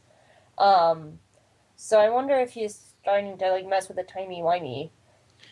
Well, I guess once once she died, and I mean, I'm sorry, not once she died. Once she was a baby, I guess you know, anything could happen. All bets are off at that point, I suppose. Um, Yeah. Once he met her as a baby, you know, you can't really go anywhere else with that. So I guess maybe that the, the cycle was broken at that point. I don't know. Maybe, but I don't know. Hmm. But So, when did you cry? Huh? Um, The, I, and I mean the moment. What was the thing that made you cry? I don't know. I'm trying to remember because it was just the last like ten minutes was just an entire whirlwind. I think it was when um, I started getting kind of very emotional right before Amy and Rory jumped off the building. I started getting emotional, but when they um, popped up again, you know, in the graveyard, I was just like, "That's great." But the moment that Rory vanished and that like that angel was behind him, I'm like I the, I saw it about a half a second before he vanished, I screamed like I was just like, ah! and I, I screamed for Rory's name, and then he was gone, and it was such oh, and that entire final scene, and just like the little things that they put in, like the doctor saying "Come along, Pond," because that's their thing, you know. She always comes when he says that. She's Mhm. never not come when he said that. So it was it was the little things, and like you know, River saying goodbye to River was awesome in that scene. That was the scene that made me really like her because she's saying goodbye to her mom, knowing that she'll probably never see her mom again. Yep. And she has to be strong for the doctor. And the doctor doesn't even, you know, like it's not until later when they're on the TARDIS the doctor's like, "Oh yeah, you just lost your parents. Sorry, I'm so emotionally upset right now. I didn't even think of you, waifu. I'm sorry, wifey. Don't hate me." Like, like she had to be so strong for him in that one moment. Like, I don't even want to know what happened to River when she walked out of that TARDIS. Like, what happened? Like, she probably curled in a ball and like ate cookie dough ice cream for like a week. Well, she may have seen her mom again though, because she got the book published, that and is true. And she got the afterword. So it it could very well be that she actually saw her mom again. You know, I saw I thought of something. Um, oh, the big, the good man goes to war episode, the the Devil's Run episode. Like, um, there's a moment where River is walking out of the cell. Someone wrote about this on Tumblr. Um, that she's walking out of the cell, cell and she sees Rory, and she's completely shocked and surprised, and she's like, "Oh my God, it's you!" So people were thinking that maybe that came after this episode, and she was seeing Rory for the first time after this episode because she's completely shocked and surprised to see Rory. Yeah, could be. Because we Mhm. don't know, we know that her and the doctor's timelines go opposite, but we don't know what her timeline is with these kids, or not with these kids, with her parents. the exact actually exact opposite of kids, right? Yeah. So yeah, it could be. I don't know. Um, I kind of thought that she was going to see them again, you know, with the book, but I don't know. Um, but it could be just about anything. She's a time traveler too. She could probably find them and just go to them and just be like, "Hey guys, Thanksgiving." right, exactly. So Now- some people were thinking that like uh, Brian Williams was ended up being the um, the son of Amy and Rory, and then they raised him, and then Brian had gave birth to Arthur. Well, not gave birth to Arthur, or uh, uh, um, Arthur. That's his name, Rory, and so that's why he was named after his father. And named the kid. okay, that's mind. messed up. That's I'm, messed I'm up. getting into fandom now. Um, now, my wife got teary eyed. The part that got to her was the scene where they jumped off the building, which is funny because for me, um, I had a completely different feeling. I was actually getting mad during that scene where they jumped off the building. First of all, the Statue of Liberty's in the scene, so I'm already mad. Um, second of all, all I'm sitting here going, thinking in my mind, and, and I didn't verbalize it, was please don't let them endorse suicide on a kid show. Please don't let them endorse suicide on a kid show. Please don't. Oh, they did.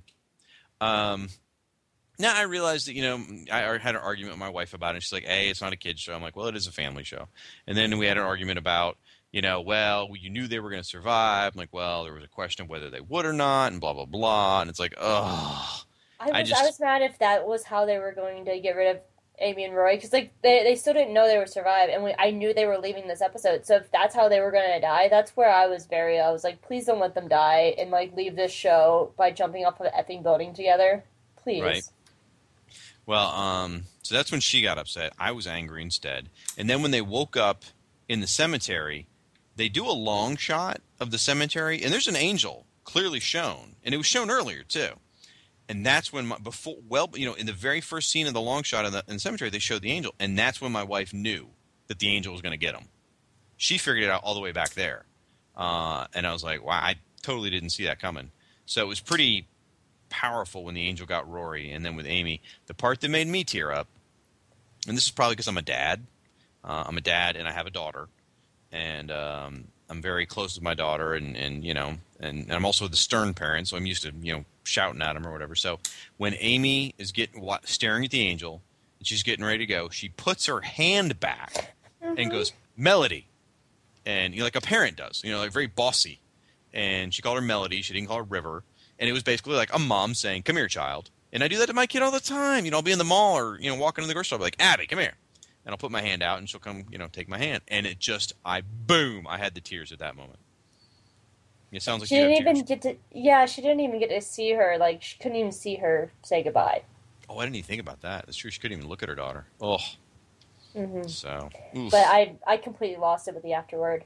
Like the afterword is where I was just like bawling. I was just Mm. gross sobbing, and even after the episode ended, I had I stopped it and I cried for a good ten minutes, and I had to go outside. and I had to smoke a cigarette. Like Yeah. I just had to like like process what I had just watched. So, question is, what really happened to them? I mean, obviously they're living in the 30s, and she's Mm-hmm. able to run a publishing company, but it, are they st- stuck in the Angel Hotel? I mean, the I guess the Angel Hotel doesn't exist anymore, Yeah, they poisoned it with a paradox. right? So they're just living in the 30s like normal, I guess. Yes, uh, I, they are because like before, um, the doctor when he tried to bring the TARDIS, um, he barely got there that one time, and he even says like if I try to come back to this time again to that time again, I would just break it, Right. um, because uh, I I it was already a paradox once to come back. If I did it again, it would break it. So they're just stuck in the thirties, growing Right. up together, growing old. But they, but they died really old people, hmm right? So I mean, in theory, they died the day they were born. oh, is that what it was? That's clever. Someone figured it out um, on Rory's name tag from like every the very first episode. It has like his birthday on it, and if you calculate it like eighty six years later from when they were shot back in time to, he they both died the day they were born. That's cool. That's right, because she lived a little longer than him because she's younger than him. That makes sense. Now, couldn't um, I guess what I'm saying is, yeah, he couldn't get back to the 1930 era, but he can get to the 1960s. He can get to the 1970s. We've seen him do it a million times. So, couldn't he bump into them in the 1970s? You know, obviously that that's just some fan wank waiting to happen. But I'm just saying, Maybe that's happen. the fiftieth anniversary. Like maybe right now he doesn't want like because he got the afterword right, and the doctor was so emotional, so he's probably not thinking clearly. But he has that like maybe he doesn't want to because he he was technically in their lives so much. You know, if they traveled with him for decades, he was already in their lives so much. And Amy was pretty much was like, "We love you, but we're done." right? So yeah, and I mean, go ahead. I'm sorry. maybe he just chose not to go back because they pretty much said that they loved him and they were done with him though. Yeah. Now, by the way, we were talking about um, a minute ago, Amy, and your, your love for Rory and stuff. And I want to say, and I think I probably said this last time we recorded, but I'll say it again. Um, I firmly believe that if Doctor Who had started not in 2005 with Billie Piper and Christopher Eccleston, if it had started in 2000, what, 10, I guess it was, with um, Matt Smith and Karen Gillian, you know how you know how the world went ape. Well, I don't know. Maybe you don't. The the world went absolutely ape shit for Billie Piper, like absolutely fucking ape shit. It was. Oh yeah, crazy. she, oh yeah, she got like a bunch of shit after that, and she's Yeah, become like- a really big name over there. Exactly. And she's like, you know, was the hottest thing and supposed to be the it girl and all this. If they had launched with Matt Smith and Karen Gillian, I think the exact same thing would have happened for Karen Gillian. I think she's that cute. She's got that in uh, powerful of a personality. She's a She's gonna strong be in some movies coming up here in Hollywood. Like Yes, she I, I saw, I saw that. I'm just saying, I think that if she had come first, it wouldn't be comparing Amy to Rose. It would just be Amy, and I think she would have been just as popular. Because Mhm. I think Karen Gillian was a great actress. So This episode really showed that. Like if you look at her, like very first episode, she's a child, and in this, she's clearly matured over like three seasons. You can tell she's playing an older version of herself. Um, and it's amazing going back and looking between that first episode with her and this now. She's she's clearly matured as an actress, and like, or or I guess I well matured as an actress, yes, but her character has completely changed. speaking of not just her, but her the actress who played her younger self, it was such a cool moment to see her younger self one last time. I adore that little girl. She's so cute, and if I and th- this this actually is sticking. I, I have to go back and rewatch some stuff now, but I seem to recall either last season or the, even the season before that, there was a weird scene where they showed uh, Amy as a child sitting there in the garden waiting for the doctor to show up and the TARDIS of coming. And I'm like, wait a minute, that didn't happen. She sat in the garden and then waited 10 years. Mm-hmm. It was like the doctor never showed up. And I remember thinking at the time, like, that scene doesn't make sense. And. Moffat said recently and released it, he, he said that he was so happy about this last episode coming out because he wrote a joke from that old episode and he waited two years to have the punchline, which was this episode. What was the joke? Well, it, it wasn't a joke joke, but that, it was like telling a joke and waiting two years for the punchline. Okay, I think that's, that's, what it was. I bet I bet they filmed that scene with the girl two years ago, and they mm-hmm. used a snippet of it in an episode that confused the shit out of me. Because again, I'm like, she was in the garden, the doctor never showed. Why is she sitting there in the garden and the TARDIS is starting to appear, and this is it? Mm-hmm. So I'm gonna have to go back and find that. But yes, that makes me. Or you probably have it on Tumblr somewhere. But anyway, I love Tumblr. It's my life. I know. But can I talk about baby weeping angels? Because those little fuckers were scary. Oh my god! You know, I was talking with a buddy of mine, and we kept talking about how the cherub, uh, cherubs, I think is how you say, it, were yeah. amazing. And he was like, you know, they should have actually. He he thought they should have made this a two-parter and done some more scary shit with the cherubs. And my response to that was like, well, I totally get what you're saying, but last time they did an angel two-parter, it just was a little too much. So I'm kind of glad they kept this to one episode. Yeah, because I I liked the first one of um the uh, Angel two parter, but the second one I was just like, okay. yeah, exactly.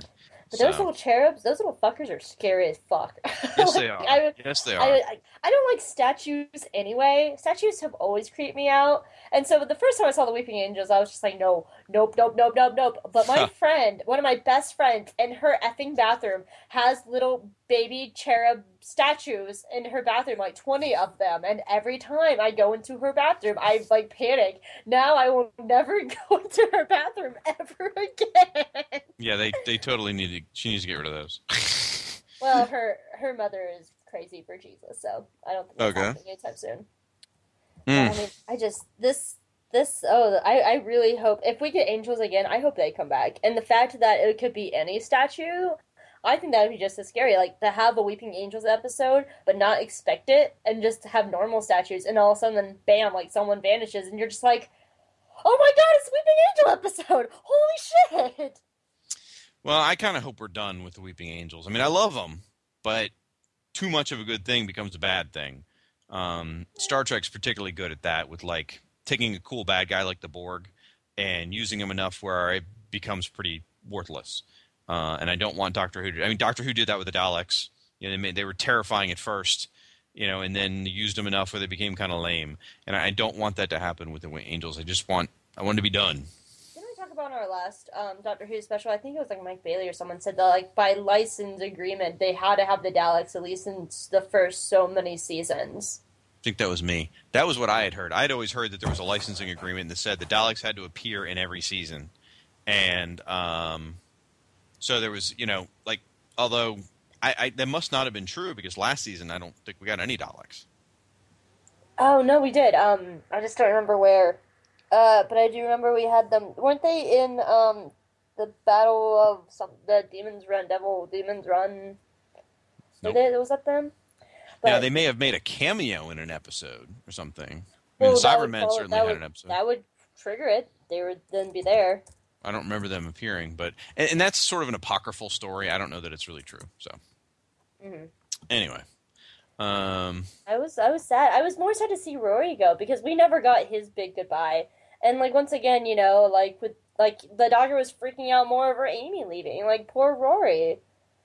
I really just want a season where we have a male companion. I think it would just completely change the dynamics. I think you know that the shippers will go crazy, but I mean, I really do think that'd be a nice dynamic to see like a male like friend, like and like not have that potential girl romancy. Bleh. You're really hung up on that, aren't you? I really am. Or an alien companion. I think that'd be really cool. Okay, well, here's one thing that I heard about Oswin. A long time ago, when they first announced the actress, I heard that she was going to be a new companion, and she one of the things they said was she wasn't going to be human. Now I don't know if they were talking about Oswin's not human, or they were just sort of in joking because she's a Dalek in that first appearance. I don't know And which. doesn't she have? I had thought her name was different in the Christmas like special. It could be, and, and maybe it's not. Like, is this oh, like totally. a is this I like a totally- Gwyn thing? Gwen. You know, Gwen from may, may, maybe it could.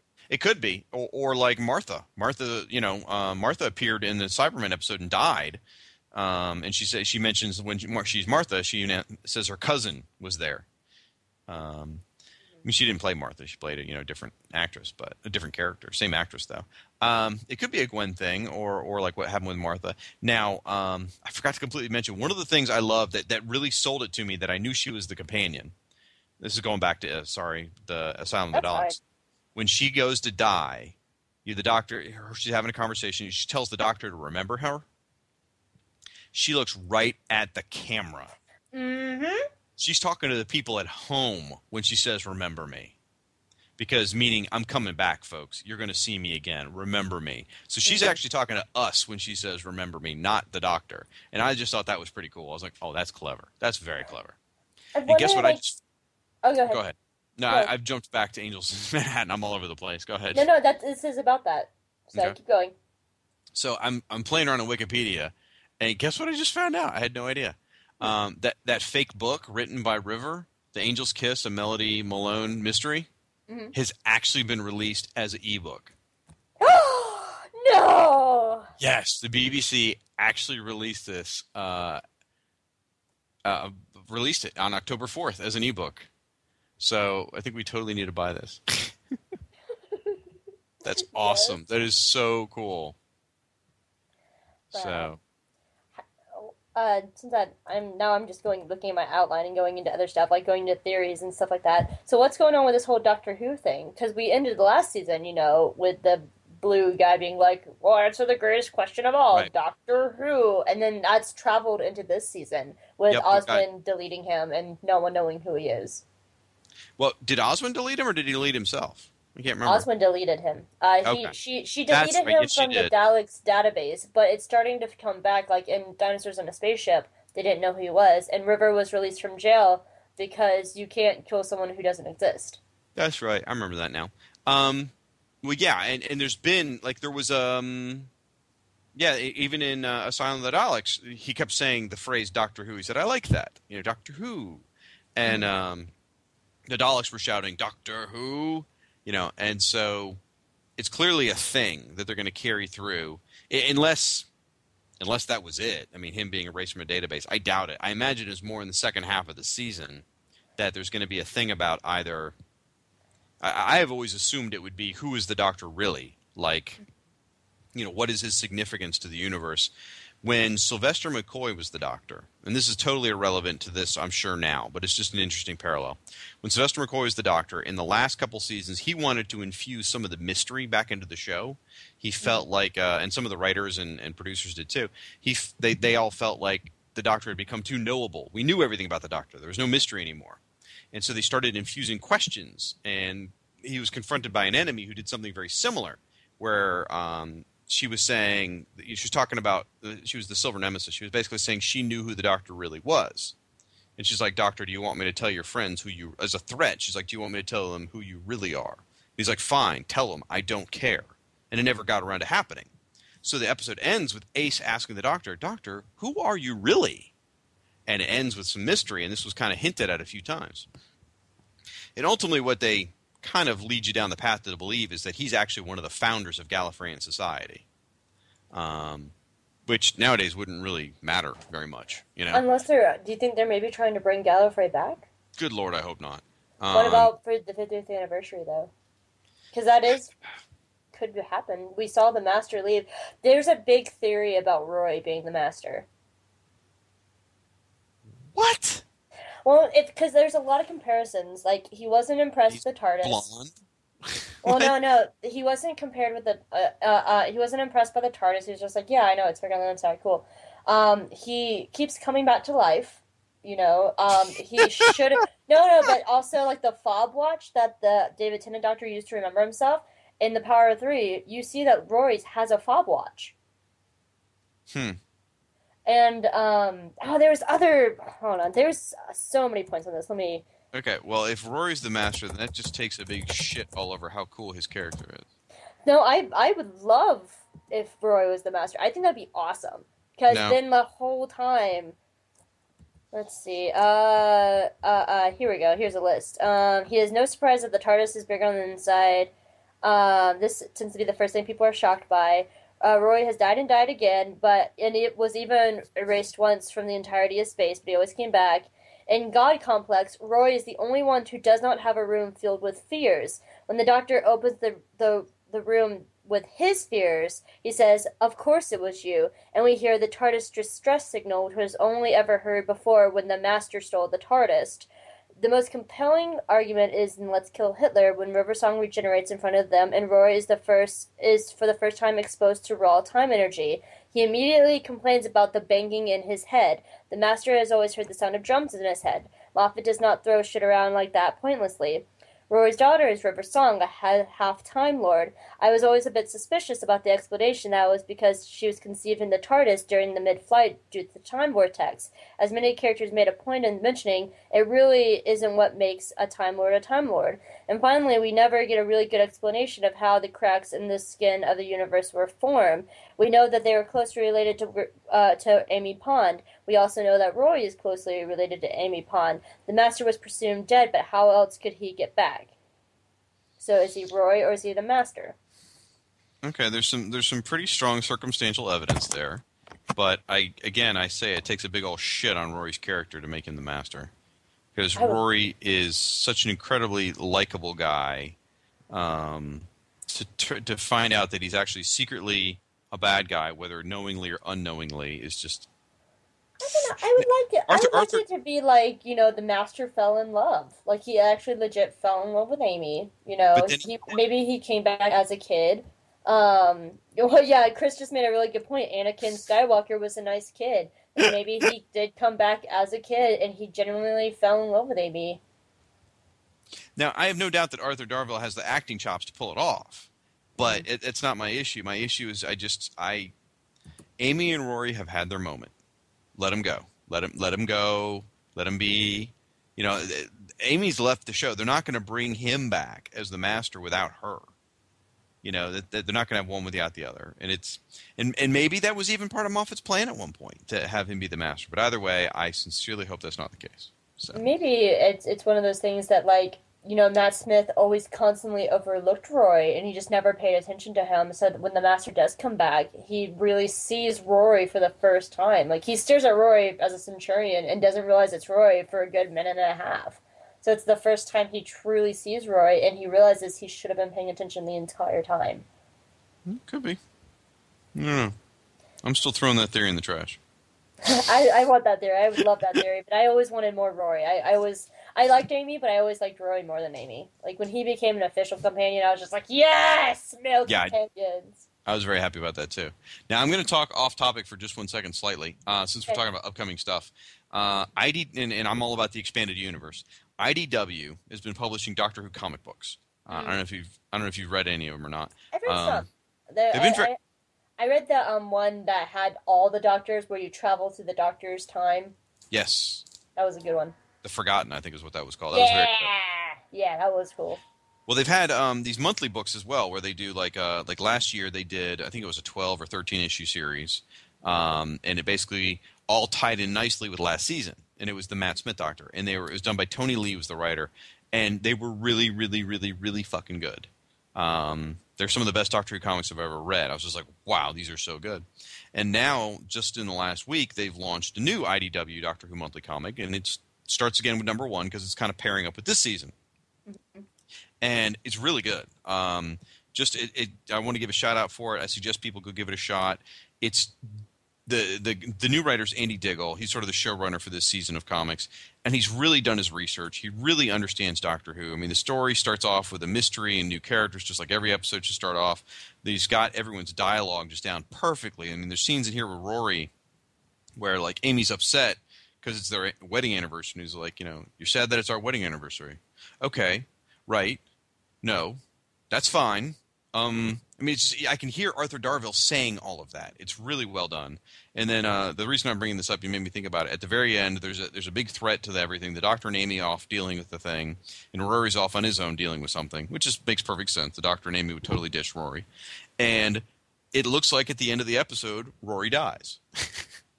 or his life's at least endangered where he could die. It is just like that's so Rory to get killed or almost get killed. This is like that's perfect. I love that line in uh, sorry, an angel take Manhattan where he's just like, you know, I'll die, I'll just come back. he's very aware of that fact. Right, exactly. So, um, anyway, just give it go out there, folks. Comic shops, pick up IDW Doctor Who number one by uh, Andy Diggle and Mark Buckingham. It's really fucking good. Did you catch all the motifs throughout the season? Such as there was three or four. Um, one was the time going backwards as they the timey wiminess, but there was one. It was Christmas, eggs, and um, oh, what was the last one? And light bulbs. Because okay, light bulbs obviously played a role in Dinosaurs on a Spaceship. Oh, it was in everyone. In Pond Life, he's fixing a light bulb um, on the top of the TARDIS. And uh, I gotta pull up the episode so I can. It gets referenced again later. I remember her, uh, River saying, "Is that a new bulb on top of the TARDIS?" Mm-hmm. Doesn't she? Yes. Okay. I'm trying. I lost my spot. Uh, uh, Asylum of the Daleks. Um, oh, there was that right before Amy gets taken, the light bulb is flashing on her mirror. Um, dinosaurs on the spaceship. They're changing the light bulb fixture in their house. Town right. Call Mercy. The the lights are flickering in the town. Power of Three. Right before the cubes attack, the lights go off a unit, and then finally Angel takes Manhattan. You know, uh, the angels work by that. So I, I think the light bulbs are leading up to the angels, but then there's other things like Christmas and eggs that I don't get. Christmas is probably Christmas special, yeah, but eggs I just don't get. Well, the Christmas we saw, in, we saw a Christmas in Power of 3 mm-hmm.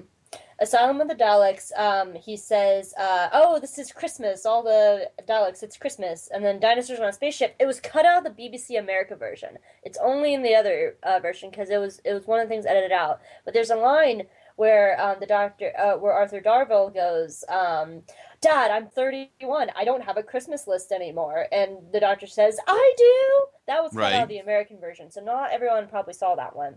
Why on earth would that be cut out of the American? I guess for time. Yeah, a lot. Okay. They they edited down. I think from like forty two to I think like or like forty eight to like forty two minutes. They cut out about six minutes. Um, Town Call Mercy. The doctor says, "Has someone been looking on my Christmas list?" Power okay. through the Christmas scene, and then Angels Take Manhattan. There is a Christmas reference, but I don't remember it. But I remember seeing it going, "Ha, Christmas." Okay. So interesting. Uh, very interesting all the way around. Okay. All right, so I'm wondering if those lead up. I'm, I'm thinking those are just you know references to the Christmas special, but the one I don't get is eggs. Well, there there was dinosaur eggs on the ship. And Asylum of the Daleks, it was the eggs for the souffle, and um, they talked about eggs for the uh, Daleks. They, they even say eggs. And I assume oh. Pond Life, uh, the Ood probably made them eggs. Would be a safe bet. I remember the sausage. I don't know if I remember eggs, but I'm, I'm sure you probably did uh, Town Call Mercy, uh, the guy's ship is an egg shape. Yeah. Um, Power 3, um, oh, there was an eggs reference, but I don't remember it. So and does that mean the alien doctor's from Ork? That's a reference for your really old listeners that you don't get, but never mind. Mork from Ork. His spaceship was shaped like oh, an egg. Oh, yeah. Robin Williams. I do remember that. Um, but I and there's uh, references in Power Three to eggs, and um, Angels Take Manhattan, but I don't remember. Huh. People but have I'm, a lot of time. People have a lot of time to analyze these things. well, some of them were very blunt and clear, like the light bulbs and the Christmas. The eggs was something that um, someone picked okay. up, and I'm wondering if these are just motifs that are for fun or if they actually mean stuff. I'll give you the eggs. And believe it or not, I will give you the eggs. I will not give you the light bulbs. I say the light bulbs is pure coincidental bullshit because the lights flickering is used in every TV series for dramatic effect. So light bulbs flickering is completely meaningless, in my opinion. I, I think now, it was leading up to the angels, though, because that's how they move. Sure. Rory It's though changing Rory changing the light bulb and the Doctor changing the light bulb on top of the TARDIS. eh, there could be something with that, but the lights flickering that, I, that doesn't fit the motif to me. That just like you said is more suggestive of, of the angels. But, But then why would in the when Amy gets taken, why would just her light bulb be flickering on her mirror? dramatic, create dramatic tension. That's all. All right, all right I'll give you that one. So, all right. So, um, what what other motifs are there? Or are we moving on to upcoming stuff? Because I got something to mention that I just I just found because Wikipedia is awesome and everything on Wikipedia is true. Yeah, I'm trying to find. I used to have this. Um, what up? Uh, uh, All right. Well, I'll just say what I did. I'll just say Yeah, what I you go ahead and do that while I'm looking this up. I, I got I don't know if this is true, but you know, like I said, it's on Wikipedia, so it's got to be true, right? It says that. Um, wait, let me confirm that I saw this right. That I didn't just imagine this.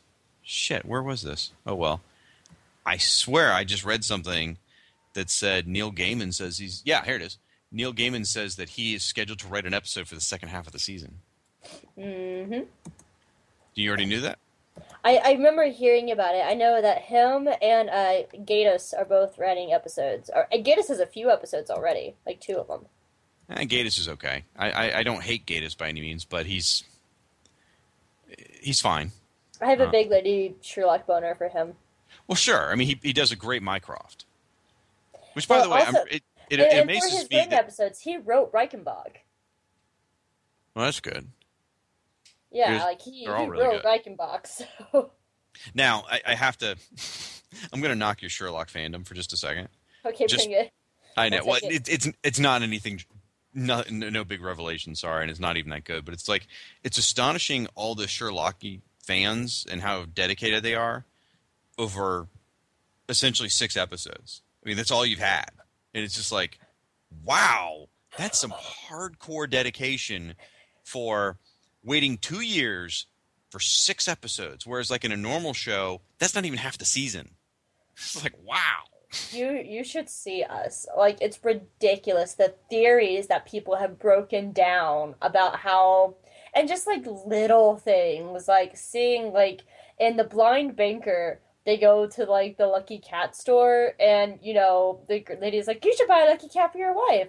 Two episodes later, it's in their apartment on the mantelpiece. Oh, okay. And and just like little things like that, but people have like used physics to break down how Sherlock has survived the fall. And like all these weird possible things and like breaking down like the tiniest little details and come up and explained every theory known to man. Like it's ridiculous. But then you get just the fun stuff too. Like my friend Kara, very good friend, she she makes fandom teas. She makes Sherlock teas and Avengers teas and Doctor Who teas, which, by the way, the rose tea is very delicious. Um, but it's just like you know, it's the little things that get us by in this like huge like thing. right. I mean, it's and and you've got to talk about the insanely minute details because that's all you're left with when you only have six TV episodes. By the way, I heard you talk about your friend that makes the teas on a previous episode, Mhm. and I was confused as shit because I thought you meant you meant T-shirts. So you're sitting here talking about all the different teas. I'm like, okay, that's cool, that's cool, that's cool. And then you say how they taste. I'm like, what? What the fuck is she talking about? The sh- the shirts taste like something? She Took just me a made a new blend. It's the Pharaoh Pond blend. I just send you a link. But um, those are all her signature teas, and I would suggest. Yeah, just Go click on it. These are all teas. I would suggest um, the Mycroft, the Steve Rogers, um, the Loki tea is really good for making um, mint chocolate chip ice cream with. Donovan's really good. Thor is another favorite of mine. Um, Bruce Banner is my absolute favorite because it's the only one with chamomile. Because all the other ones are like, oh, I'm drinking tea, but that one's like, I want to come home and have a relaxing cup of tea. The Bruce Banner is that the best one for that one. Um, she has the feet cabin pressure ones. Um, I haven't tried any of her Hunger Game blends, and I'm not into Teen Wolf, so I haven't tried any of her Teen Wolf ones. Um, but um, I hear her Sailor Moon blend is really good. Um, I don't like the Malo Mar, but because it's a really fruity tea. So if you like really fruity teas, you might like the Malo Mar. Uh, the Moriarty Moran tea is really good. Um, that's just off the top of my head, but I would definitely suggest if you want to try it for the first time, Mycroft, Steve Rogers, Bruce Banner. goodness! Wow, this is pretty amazing. What else she does? The Steve Rogers, and she does all the original artwork too. I'm gonna throw that one out there. Cara, artwork's- I'm promoting you, dear, and I'm seeing you next weekend for your birthday. Happy birthday! I will say Um, the art the artwork's absolutely adorable. Um, the Steve Rogers, if you put cream and sugar in it, it tastes like apple pie. Just Yeah, I heard you say that before. Yeah. It's so good though. All right. Well, let's uh let's get on target here because we're getting late. Um, Oh, we are getting late. Holy shit! It's twelve thirty. Yeah. So we've Um, got we've got Neil Gaiman coming up. We've got you know the Christmas special, which is written by Steve Moffat, which we're getting the new companion in. Mm. It And looks like a historical episode from dress the way they were dressing. Well, the Christmas ones always kind of work out that way. I mean, you know, at least with under Moffat's watch is you get v- sort of the the Charles Dickens Christmas. I mean, that's kind of what he always shoots for. Now, um, this one is going to be directed by Saul Metzstein, Mhm. which uh, he's only recently entered the realm of Doctor Who. However, he directed Pond Life, he directed Dinosaurs on a Spaceship, he directed Town Called Mercy, and now he's doing the Christmas special. So, you know what?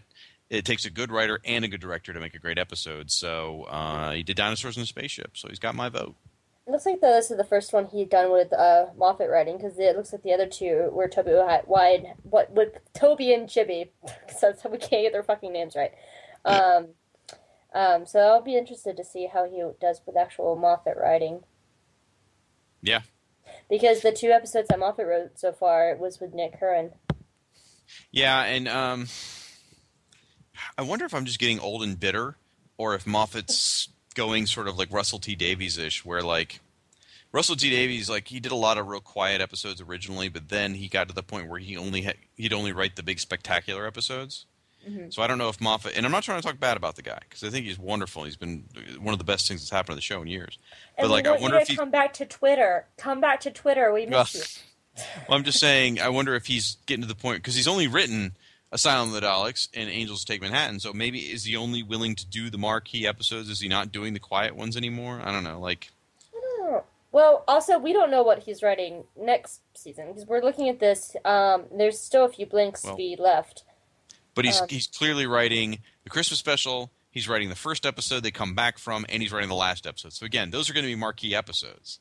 The Yeah. mid-season premiere and the season finale; those are going to be marquee episodes. So it's almost like he's he's sort of hogging them. You know, I I mean, he did the same thing last year. Um, he did A Good Man Goes to War and Let's Kill Hitler. He did Wed- Wedding of River Song. He did Impossible Astronaut. So he did the exact same thing last year. So I guess I shouldn't.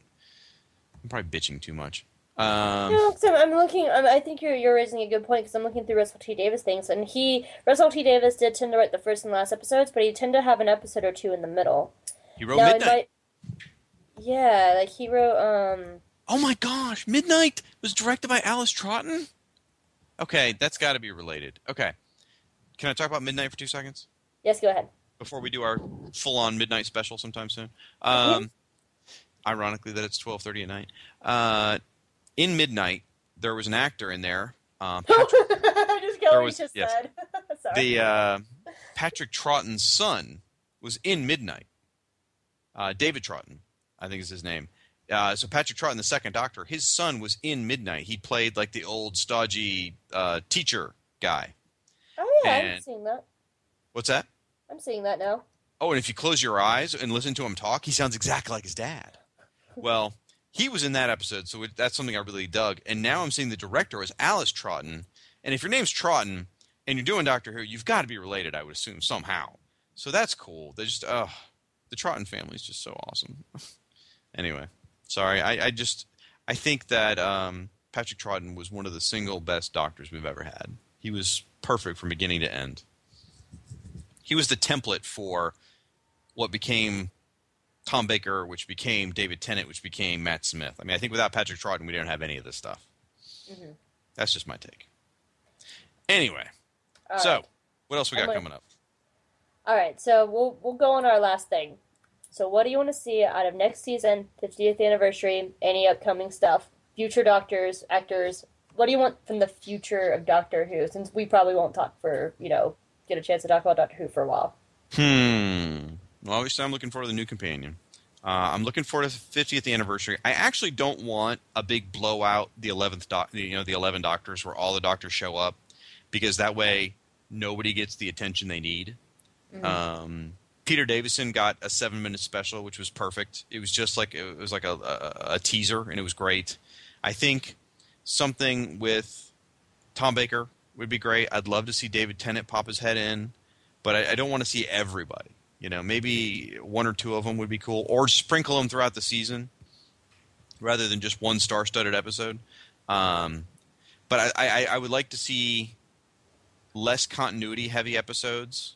I'd like to see more monster of the week. I want to see new monsters. That's what kind of what I've always enjoyed is like I want as much as I love seeing the Silurians or the Daleks or the Sontarans or whatever. I've seen or the angel even the Weeping Angels now. We've seen them. All right, let's move on. Let's get some new monsters that in a season or two could come back. You know, let's develop some further mythos to the Doctor Who rather than just seeing the old stuff all over again. So I want to see new monsters as we go in. I want them to see some amazing new monsters. So that's all I got. I, I have no idea who I'd want to be the new, next Doctor. That's that's impossible. I could argue every side of it. I could argue giving us, you know, an older middle, you know, middle-aged, heavy, heavy-set guy would be a nice departure from Matt Smith. But at the same time, I'd love to see another young guy like Matt, David Tennant or Matt Smith, or some cool guy like Christopher Eccleston. I could argue every which way. Tom Hiddleston. Who? what Did you say say? that out loud? I said Tom Hiddleston. I think he'd make a wonderful doctor. Is that the Sherlock guy? No, he uh, that's Benedict Cumberbatch, who I also Okay. at first I thought he would make a wonderful doctor, but the more and more I, I thought about it, I think he'd make a better companion. Okay. Um, but Tom Hiddleston played Loki in the Avengers, but he's also Ooh. done a lot of historical work. Like he was just recently in Henry V. Yeah, he, he'd be good. You know, you know who I've always said would make an amazing master, but even more interesting doctor. Mhm. And he's older now, so it'd be it'd be even interesting, a different kind of interesting dynamic. Alan Rickman. yes. Like I always leapt to him being the master. I was always like, oh, he should absolutely be the master. He's the master. He's. But then someone said, or, or I did, or someone said, like, oh, maybe he should be the doctor. And it's like, ooh, he'd be like a creepy, you know, sort of like you never quite trust him, doctor. He'd be amazing. I yeah, I never actually thought about that before. I mean, My only argument is that I hate to say this, but he's old. He's Yeah, my he's not- favorite. No, he's my favorite actor in the entire world. He was my favorite actor before he was Severus Snape, and then he played my favorite character. Like he is my favorite actor in the entire world. So I I would love to see him in Doctor Who because no one beats Alan Rickman in my brain.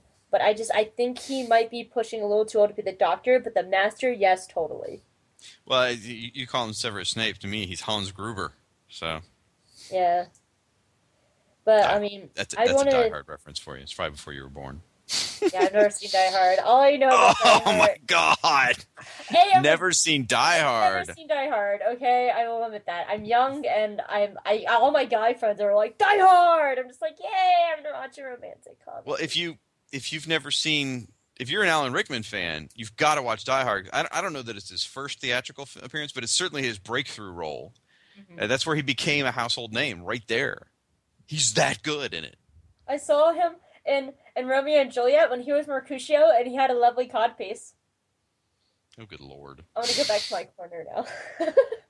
Yeah, I speaking of Benedict Cumberbatch and the Master, um, I would want Tom Hiddleston to be the next Doctor and Benedict Cumberbatch to be the Master. I because they're already such good friends anyway. They did War Horse together, and so they already have that like connection as actors. And we're gonna get to see Benedict in the new Star Trek film, and he's gonna be in the new Hobbit. So we we do know that he can play character roles. yeah, but he he's too big a name. I mean, you can't have such a huge leading man come play the master. It just doesn't work. He's he's too well, and especially being a Moffat production. Now Moffat does tend to use the same actors over and over, but um, Why I don't- I don't- what about John think it would Sim? Well, like uh, maybe you know, I, I tell you, um, the guy who played Moriarty was my my only criticism of Moriarty in Sherlock was that he was a little bit too much like the Master or the Joker, even. See, I like that. You never because I, I was reading it's Andrew Sims. He made a point to never read anything. Like he he he knew about Moriarty, but he didn't want to watch any other. When he found out he had the roles, he didn't want to watch any other versions. He he stayed away from doing research. He just went in and was just like, "All right, I'm here to play." Yeah, I'm not saying that I'm not comparing him to any other Moriartys because I'm actually not that familiar with more, other Moriartys myself. I'm just saying he, he came across a little bit too much like the Joker or too much like the Master, and it was just like, eh, I still dug it. It was a great, powerful, scary character. But uh, I just feel like he was a little over the top. But anyway, we're off the reservation now. I apologize. So, what do you want to see out of the 50th anniversary of Doctor Who? Tom Hiddleston being the next Doctor. All right, moving on. What else? Him taking his shirt off. Good lord. Him getting horny with his Loki helmet. Okay, Great. okay. Fan fiction serious. away. All right, no, no, to be completely serious. I would like to see a lot of touch. Like, even though I know Christopher Eccleston's not coming back, I, I, it would be such a lovely surprise to have him back. Like all three of the new Who Doctors. I think that would just. I hope someone talks them into it because even if we don't get all eleven Doctors, or even if we don't get the past like five or six Doctors, the new Who Doctors is like you know this is the big. th- Those are our three of our generation, and it's my generation's first big special. You know, like we weren't. I've I've seen the past specials, like the twenty year and the twenty five year, but this is me experiencing my first special, and I want it with my three doctors. okay. And Thank you. because like Tennant was my first, Eccleston was my second, and Smith was my third. And it wasn't until after them that I went back and started looking at the other ones, like McGann and like um, some of the I've I've I haven't dive dove into old school Who as much as I want to, but I would love to see the three of them and to see the companions because that is my generation's doctors. Yeah. No, I can. I, I totally get. That makes a lot of sense. So that would be kind of cool.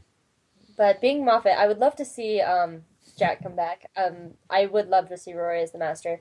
Um, but I, I do for the fiftieth. I want to see not like you know the season four finale because we've already had that family thing, and sadly we won't have people like Elizabeth Sladen around anymore. But Oh. um, I cried. made me cry. I I I yeah I I don't even have the history with her, and I still cried. Like when I I, I was just in shock when I found out. Um, but I I would love to see. I don't want to see Rose come back. I don't Nah. want to see Mickey or Martha come back, but I would like to see Jack. Um, I would like to see Wilfred. Uh, I, I would like to see Wilfred and Brian both come back. Um, That would think- be fun to see them together. the two of them with Jack, can you imagine just like he'd be like, "You're slowing me down, old man. Come on, and I, you're neither of you younger enough to for me to sleep with." Uh, As much as I love Jack, I just don't know. I don't know. I, I it'd be hard, I think, to bring him into a Matt Smith episode. Maybe maybe I'm off. Maybe I'm wrong, but that just I'd have trouble with that. I want to see Sally Sparrow come back. Is the companion we never had. She's adorable. Absolutely. And she that's- she That's she went on to I'm waiting for because we keep getting the Angels back, but we don't get Sally back. well. Did, wasn't she in like Wall Street too? Like she went on to be somebody. I don't know, I think she did. but So I do want a few of the old companions to come back. But I wouldn't mind if it was just something small with just Oswin and maybe a few others. Um, I'm trying to remember. There's another companion. Wasn't there another companion with Amy and Rory at some point that popped in and out other than Brian? Maybe I'm just- Mm, I mean, you got Queen Nefertiti and and the big game hunter. Yeah, Um, Brunel, that's what it is. I would like to see like uh, smaller companions because we've already had our big bang Shara at the end of season four. So I think it'd be cool to see these smaller companions get their second shot, like Sally Sparrow and Riddell. And I just I think that'd be really kind of fun that they get like their next second shot at it. Well, if they were to do it, it would really would have to be uh, Matt Smith related. It wouldn't. They wouldn't bring back David Tennant stuff because that, like you said, they've had their ending. That's done. It would all be Matt Smith related. Now we got some of that during um, A Good Man Goes to War when you know um, the, the the planes from what do you call them? Uh, I can't remember the planes from the Dalek episode showed up. The the the God, I'm totally blanking. I'm I'm tired. Sorry.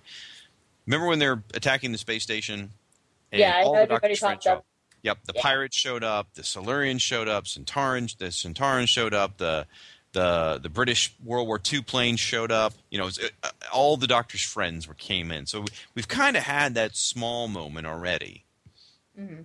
But it would be nice to see a, a, a bigger sort of moment with, uh, like you said, with Nefertiti and you know all the all the minor characters coming together from Matt Smith's era. That would be cool. There's something I would really like to see is Paul McGann come back with the the later Doctors, but like pre pre Time War Eighth Doctor. So he doesn't know the Time War is coming, and they've already been through it. And so even though Paul McGann is older than the majority of them, he's technically younger than them. And so Yeah. he ha- he's still that bright-eyed, you know, Gallifrey is still around. Yay. I would love to see that dichotomy come back at some point. Well, I mean, if they bring in 80 year old Tom Baker with Matt Smith, you know, Tom Baker's doctor is technically still younger than Matt Smith's doctor. Oh, so there's fun? that. Yeah. I saw the best picture of William Hartnell standing beside Matt Smith, like it was a drawn picture, not like for reals. And um, and it was Matt Smith's doctor going, "You can't go out in those clothes, young man." Uh, it's a cute little picture. But um, yeah, I, I I'm just excited about the 50th anniversary because it is my first. Um, Yep. I I trust Moffat. I have full trust that it's going whatever he plans. It's be it's going to be awesome. But I hope it's multiple doctors. I hope it's my three doctors. If not, I hope McGann comes back because he just never has enough love. Um, but um, yeah, I, I would like to be multiple companions, but I don't actually know what companions I would want. I would want Elizabeth Sladen, but we, that's not going to happen. oh, you're gonna make me cry. Um, now Moffat, you know, he has a history of doing multiple Doctor stuff. I mean, he wrote uh, Time Crash, which was the second doc, which was uh, David Tennant with Peter Davison. He wrote that. He wrote Curse of the Fatal Death, which was hysterical. If you've never seen it, you need to watch Curse of the Fatal Death, which was during this wild years of Doctor Who. It was you know after McGann and before Christopher Eccleston. You're searching for it now, aren't you?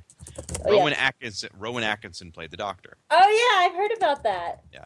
And then by the end of it, everyone had played the Doctor. The lady from Absolutely Fabulous, um, what's his name? Hugh Grant, um, Stephen Grant. I mean, all these famous British actors by the end of it had played the Doctor in this thing. So I mean, he uh, Steven uh, Moffat's got a history of writing comedic stuff and also writing multiple Doctor stuff.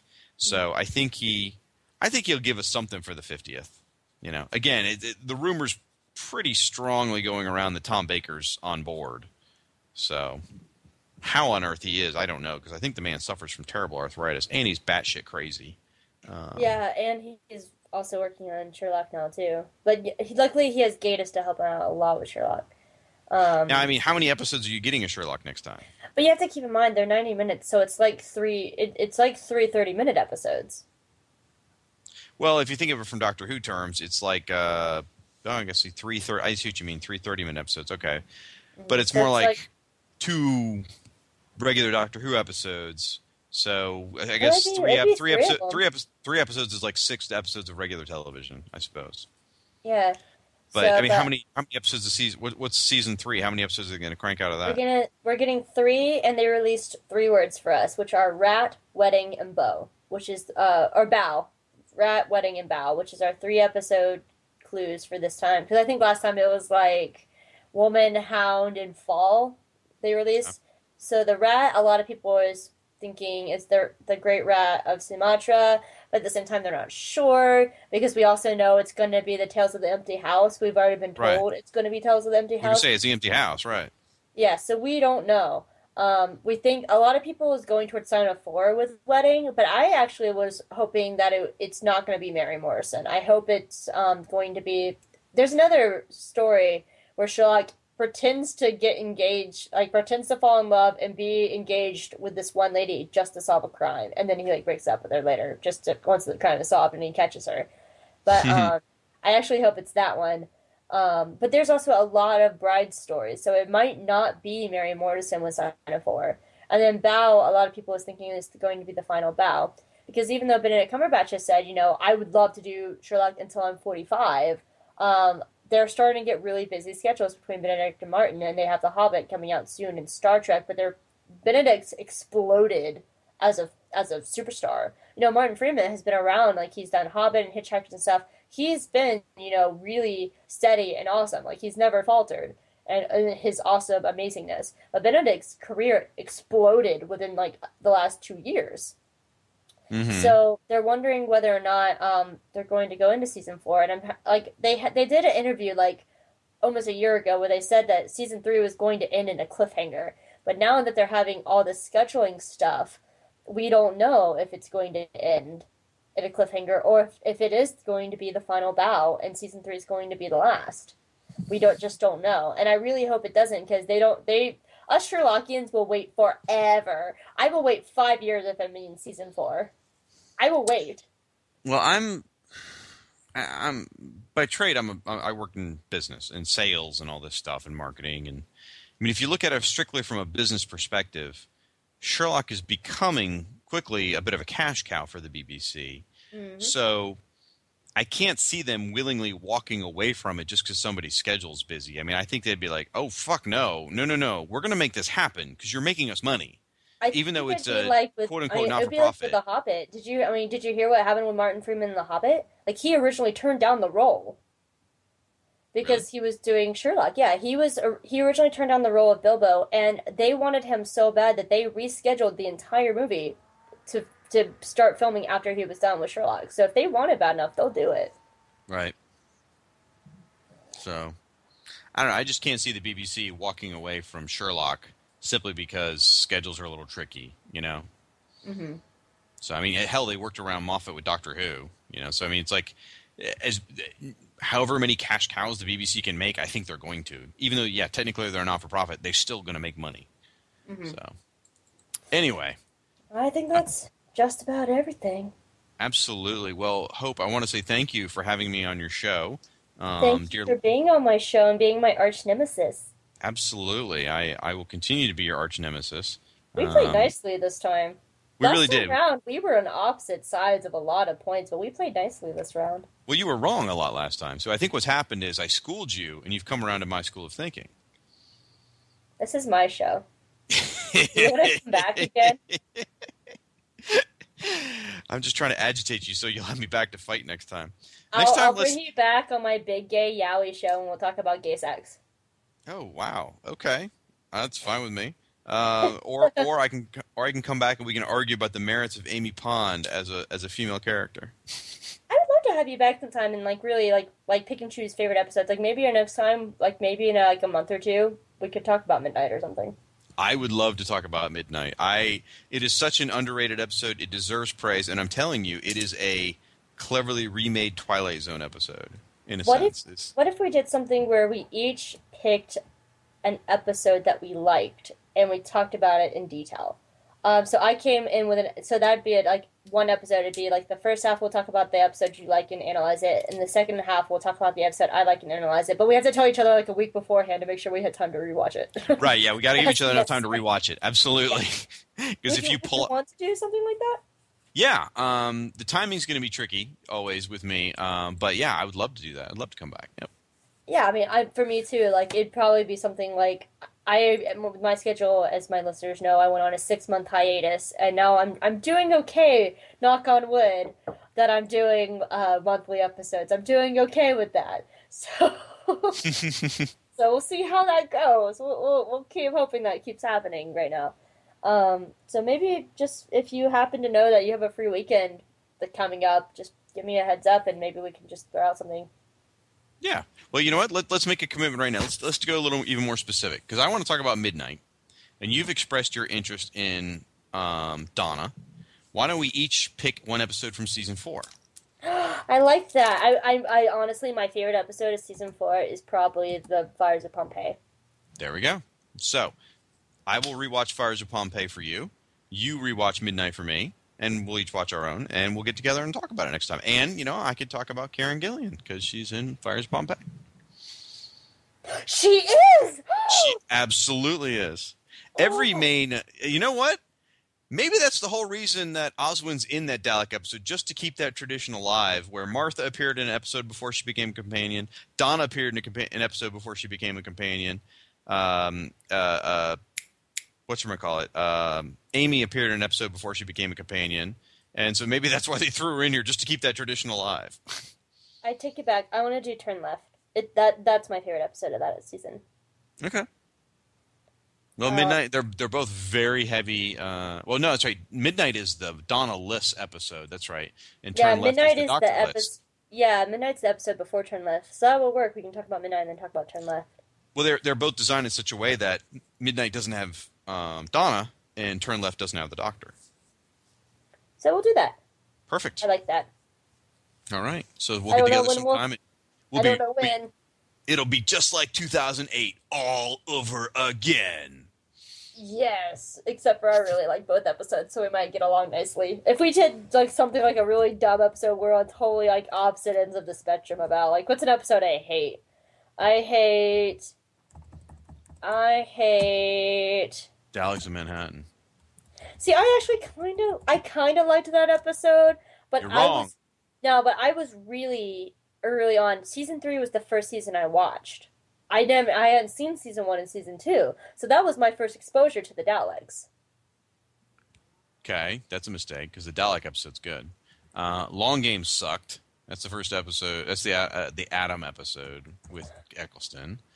Um, See, I, I kind of liked um um um oh anything with the aliens in London and the the the Slitheen. I hate the Slitheen. yes, the farting's not cool.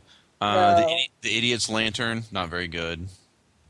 Um, Fear Her, not another one of my favorites, really. See, I kind of liked Fear Her, but uh, I was still very. I would love to talk about Impossible Planet and Satan Pit. The the theology in that episode is awesome. Yes, that one's really. Th- those are really heavy, really amazing episodes. Uh, I, Uh, I liked Love and Monsters, but a lot of people apparently hate that episode. Love and Monsters is fucking genius from go. It's just brilliant the whole way through. Oh my god! In fact, I was watching. Um, We're agreeing a lot. We we are on the same wavelength. This is bad. Uh, well, here I don't like Lazarus Experiment, and I can't stand Mark Gatiss in it. How's that? No, okay, there we go. Because I like that episode, and I love Mark Gatiss, and we get to see him practically naked. So yay for Ian Holm being That Ian episode. Holm. Ian, I- I- what's his boyfriend's name? His partner, his husband's name. Ian. Ian yay for Ian being able to sleep with him. I wish I, don't could get. his I wish I could get that hour of my life back. Um, since we're since I'm all about the expanded universe, hold on. I got to look up Mark Gatiss real quick. Uh, how do you? I would, I would love to have an episode also focusing on just Weeping Angel episodes because their theology really grows from Blink to Angels Take Manhattan, and they don't always follow the same rules that they set up in the previous episodes. I would probably that wouldn't go well for us because um, I'm not a fan of uh, Beyond Blink. You know, I, I did enjoy Angels Take Manhattan, but Beyond Blink, I, I wish the Angels had kind of stopped there. Uh, I'm glad that I mean it's cool that they create a new villain that's become a big iconic thing for Doctor Who. I'm glad with that, but they've never been written like they were in Blink. Blink was when I when I watched Blink with my brother, who's not a Doctor Who fan at all, and when it ended, he said, "You know what? This was movie quality television. What we just watched, and none of the Angel episodes since then have been." So that's just me. Uh, Mark Gatiss wrote an expanded universe book under the new Doctor Who Virgin Doctor Who New Adventures back all the way back in 1992, called Nightshade. Uh, so there you go. There's some there's some there's some research for you. I'm not a big fan of Voyage of the Dam either. Voyage. You know, there's certain things about Voyage of the Damned. You know, one thing that really bugs me about Voyage of the Damned, besides the fact that um, uh, um, what's her, what the hell's her name? Um, Astrid? Same- well, yeah, that's her name, but what's the, the real the actress's name? oh, Uh, I have no I'm blanking. clue. well, she's famous. I mean, she's like super famous, Astrid, Astrid. like crazy famous. Um, she's the Madonna of Europe. What the fuck's her name? I'm blanking. Your your fans are screaming it at their iPods. Kylie, right now. Kylie Minogue. You really don't know who Kylie Minogue is? Seriously? Just get off the internet, would you? Just get off the internet. You're an embarrassment. Kylie Minogue is friggin' insanely huge. She's like seriously, she's like the Madonna of Europe. She's huge. She's from Australia. Yeah. Anyway, my only disappointment is she didn't take her shirt off in that. So there we go. Since you keep talking about guys taking their shirt off, it's my turn. She's insanely hot. So, um, now Voyage of the Damned. The thing about the Astrid thing that's always bothered me. You, you know what Astrid? You know that's an anagram, right? For TARDIS. really? Yeah, it's, a, an, it's an anagram. And that was pointed out long before the episode ever aired. And so everyone was like, "What the fuck? What's uh, what's that gonna mean? What's that gonna be?" You know, when she died and became all sparkly, angely, I'm like, "Oh, is she gonna merge with the TARDIS maybe or something?" And nothing became of that. And it's like, what was all that about? Was that just a a tease? I mean, that was probably a, a Russell T Davies just screwing with this thing because he was all about the word games. You know, Torchwood. You know, Torchwood's an anagram, right? Yeah, I do know that one. Okay. Torchwood's an anagram. You know, um, Saxon, Mr. Saxon was an anagram, right? hmm I do know that one too. Okay. for those of you who don't know, Mr. Saxon was Master Number Six, um, and obviously Torchwood's an anagram of Doctor Who. But so I mean, the Astrid thing. I guess maybe that was to throw us off. I don't know. We were all like, we, we were sure it had to mean something. Anyway, we are But it's so. also it's the first time we see Wilfred though. That's true. That's true. And you know that all of that sort of happened by accident. Because the actor who played Donna's dad was going to be in season four uh, as her dad. But then he passed away. So they had to fill in. So they hired Wilf back and said, oh, by the way, yeah, he's her granddad. That was all just kind of, you know, uh, serendipity the way it happened. And it just worked out perfectly for the show. So. All right. We said like 20 minutes ago we were going to hang up. So All right. The midnight turn left next time. Whenever we get together next time. hells to the yeah. I know uh, October. Uh, it is October. Wow, It's I thought already it was still October. Sep- I thought it was still September. Well, I was supposed to do an episode in October covering AWA, but summer of AWA, it was fun, and I was the artist alley bitch, and I got free stuff. Yay. Um, Artist probably alley bitch. Wow. well, no, a lot of like people like Kara. Oh, I was so cool. People like Kara was there selling her tea, so I sat there for two hours and bagged tea samples, and then I got to keep whatever sample, samples I wanted because I helped. So I had twenty free tea samples. I knew another artist drunk her tea, so I went to this other artist and was like and traded ten tea samples for two free prints. Bitches. I'm doing everything I can not to make a teabagging joke. Sorry. yes, Kara teabagged me. And I hear my, our, I free I hear our mutual friend Jackie laughing in the background. All right. Thank you again for having me on the show. I look forward to being on here next time. I will do everything I can to argue with you more next time. I'll just start taking opposite positions for no other reason than just to do it. That's okay. You have a broken ass right now. I have a broken what? Ass. I do. My coccyx hurts. My coccyx needs some attention. on that note, have a good night, everyone. Thanks for having me. Thank you, Chris, for running tech too. All right, and thank you for listening to Hope of All Trades. We're part of Two True Freaks podcast. Blah blah. You can hear some of my other episodes. And thank you all for listening. My name is Hope Mullinax, and have a great day, guys. See you next time. Go out and check out the Fire and Water podcast.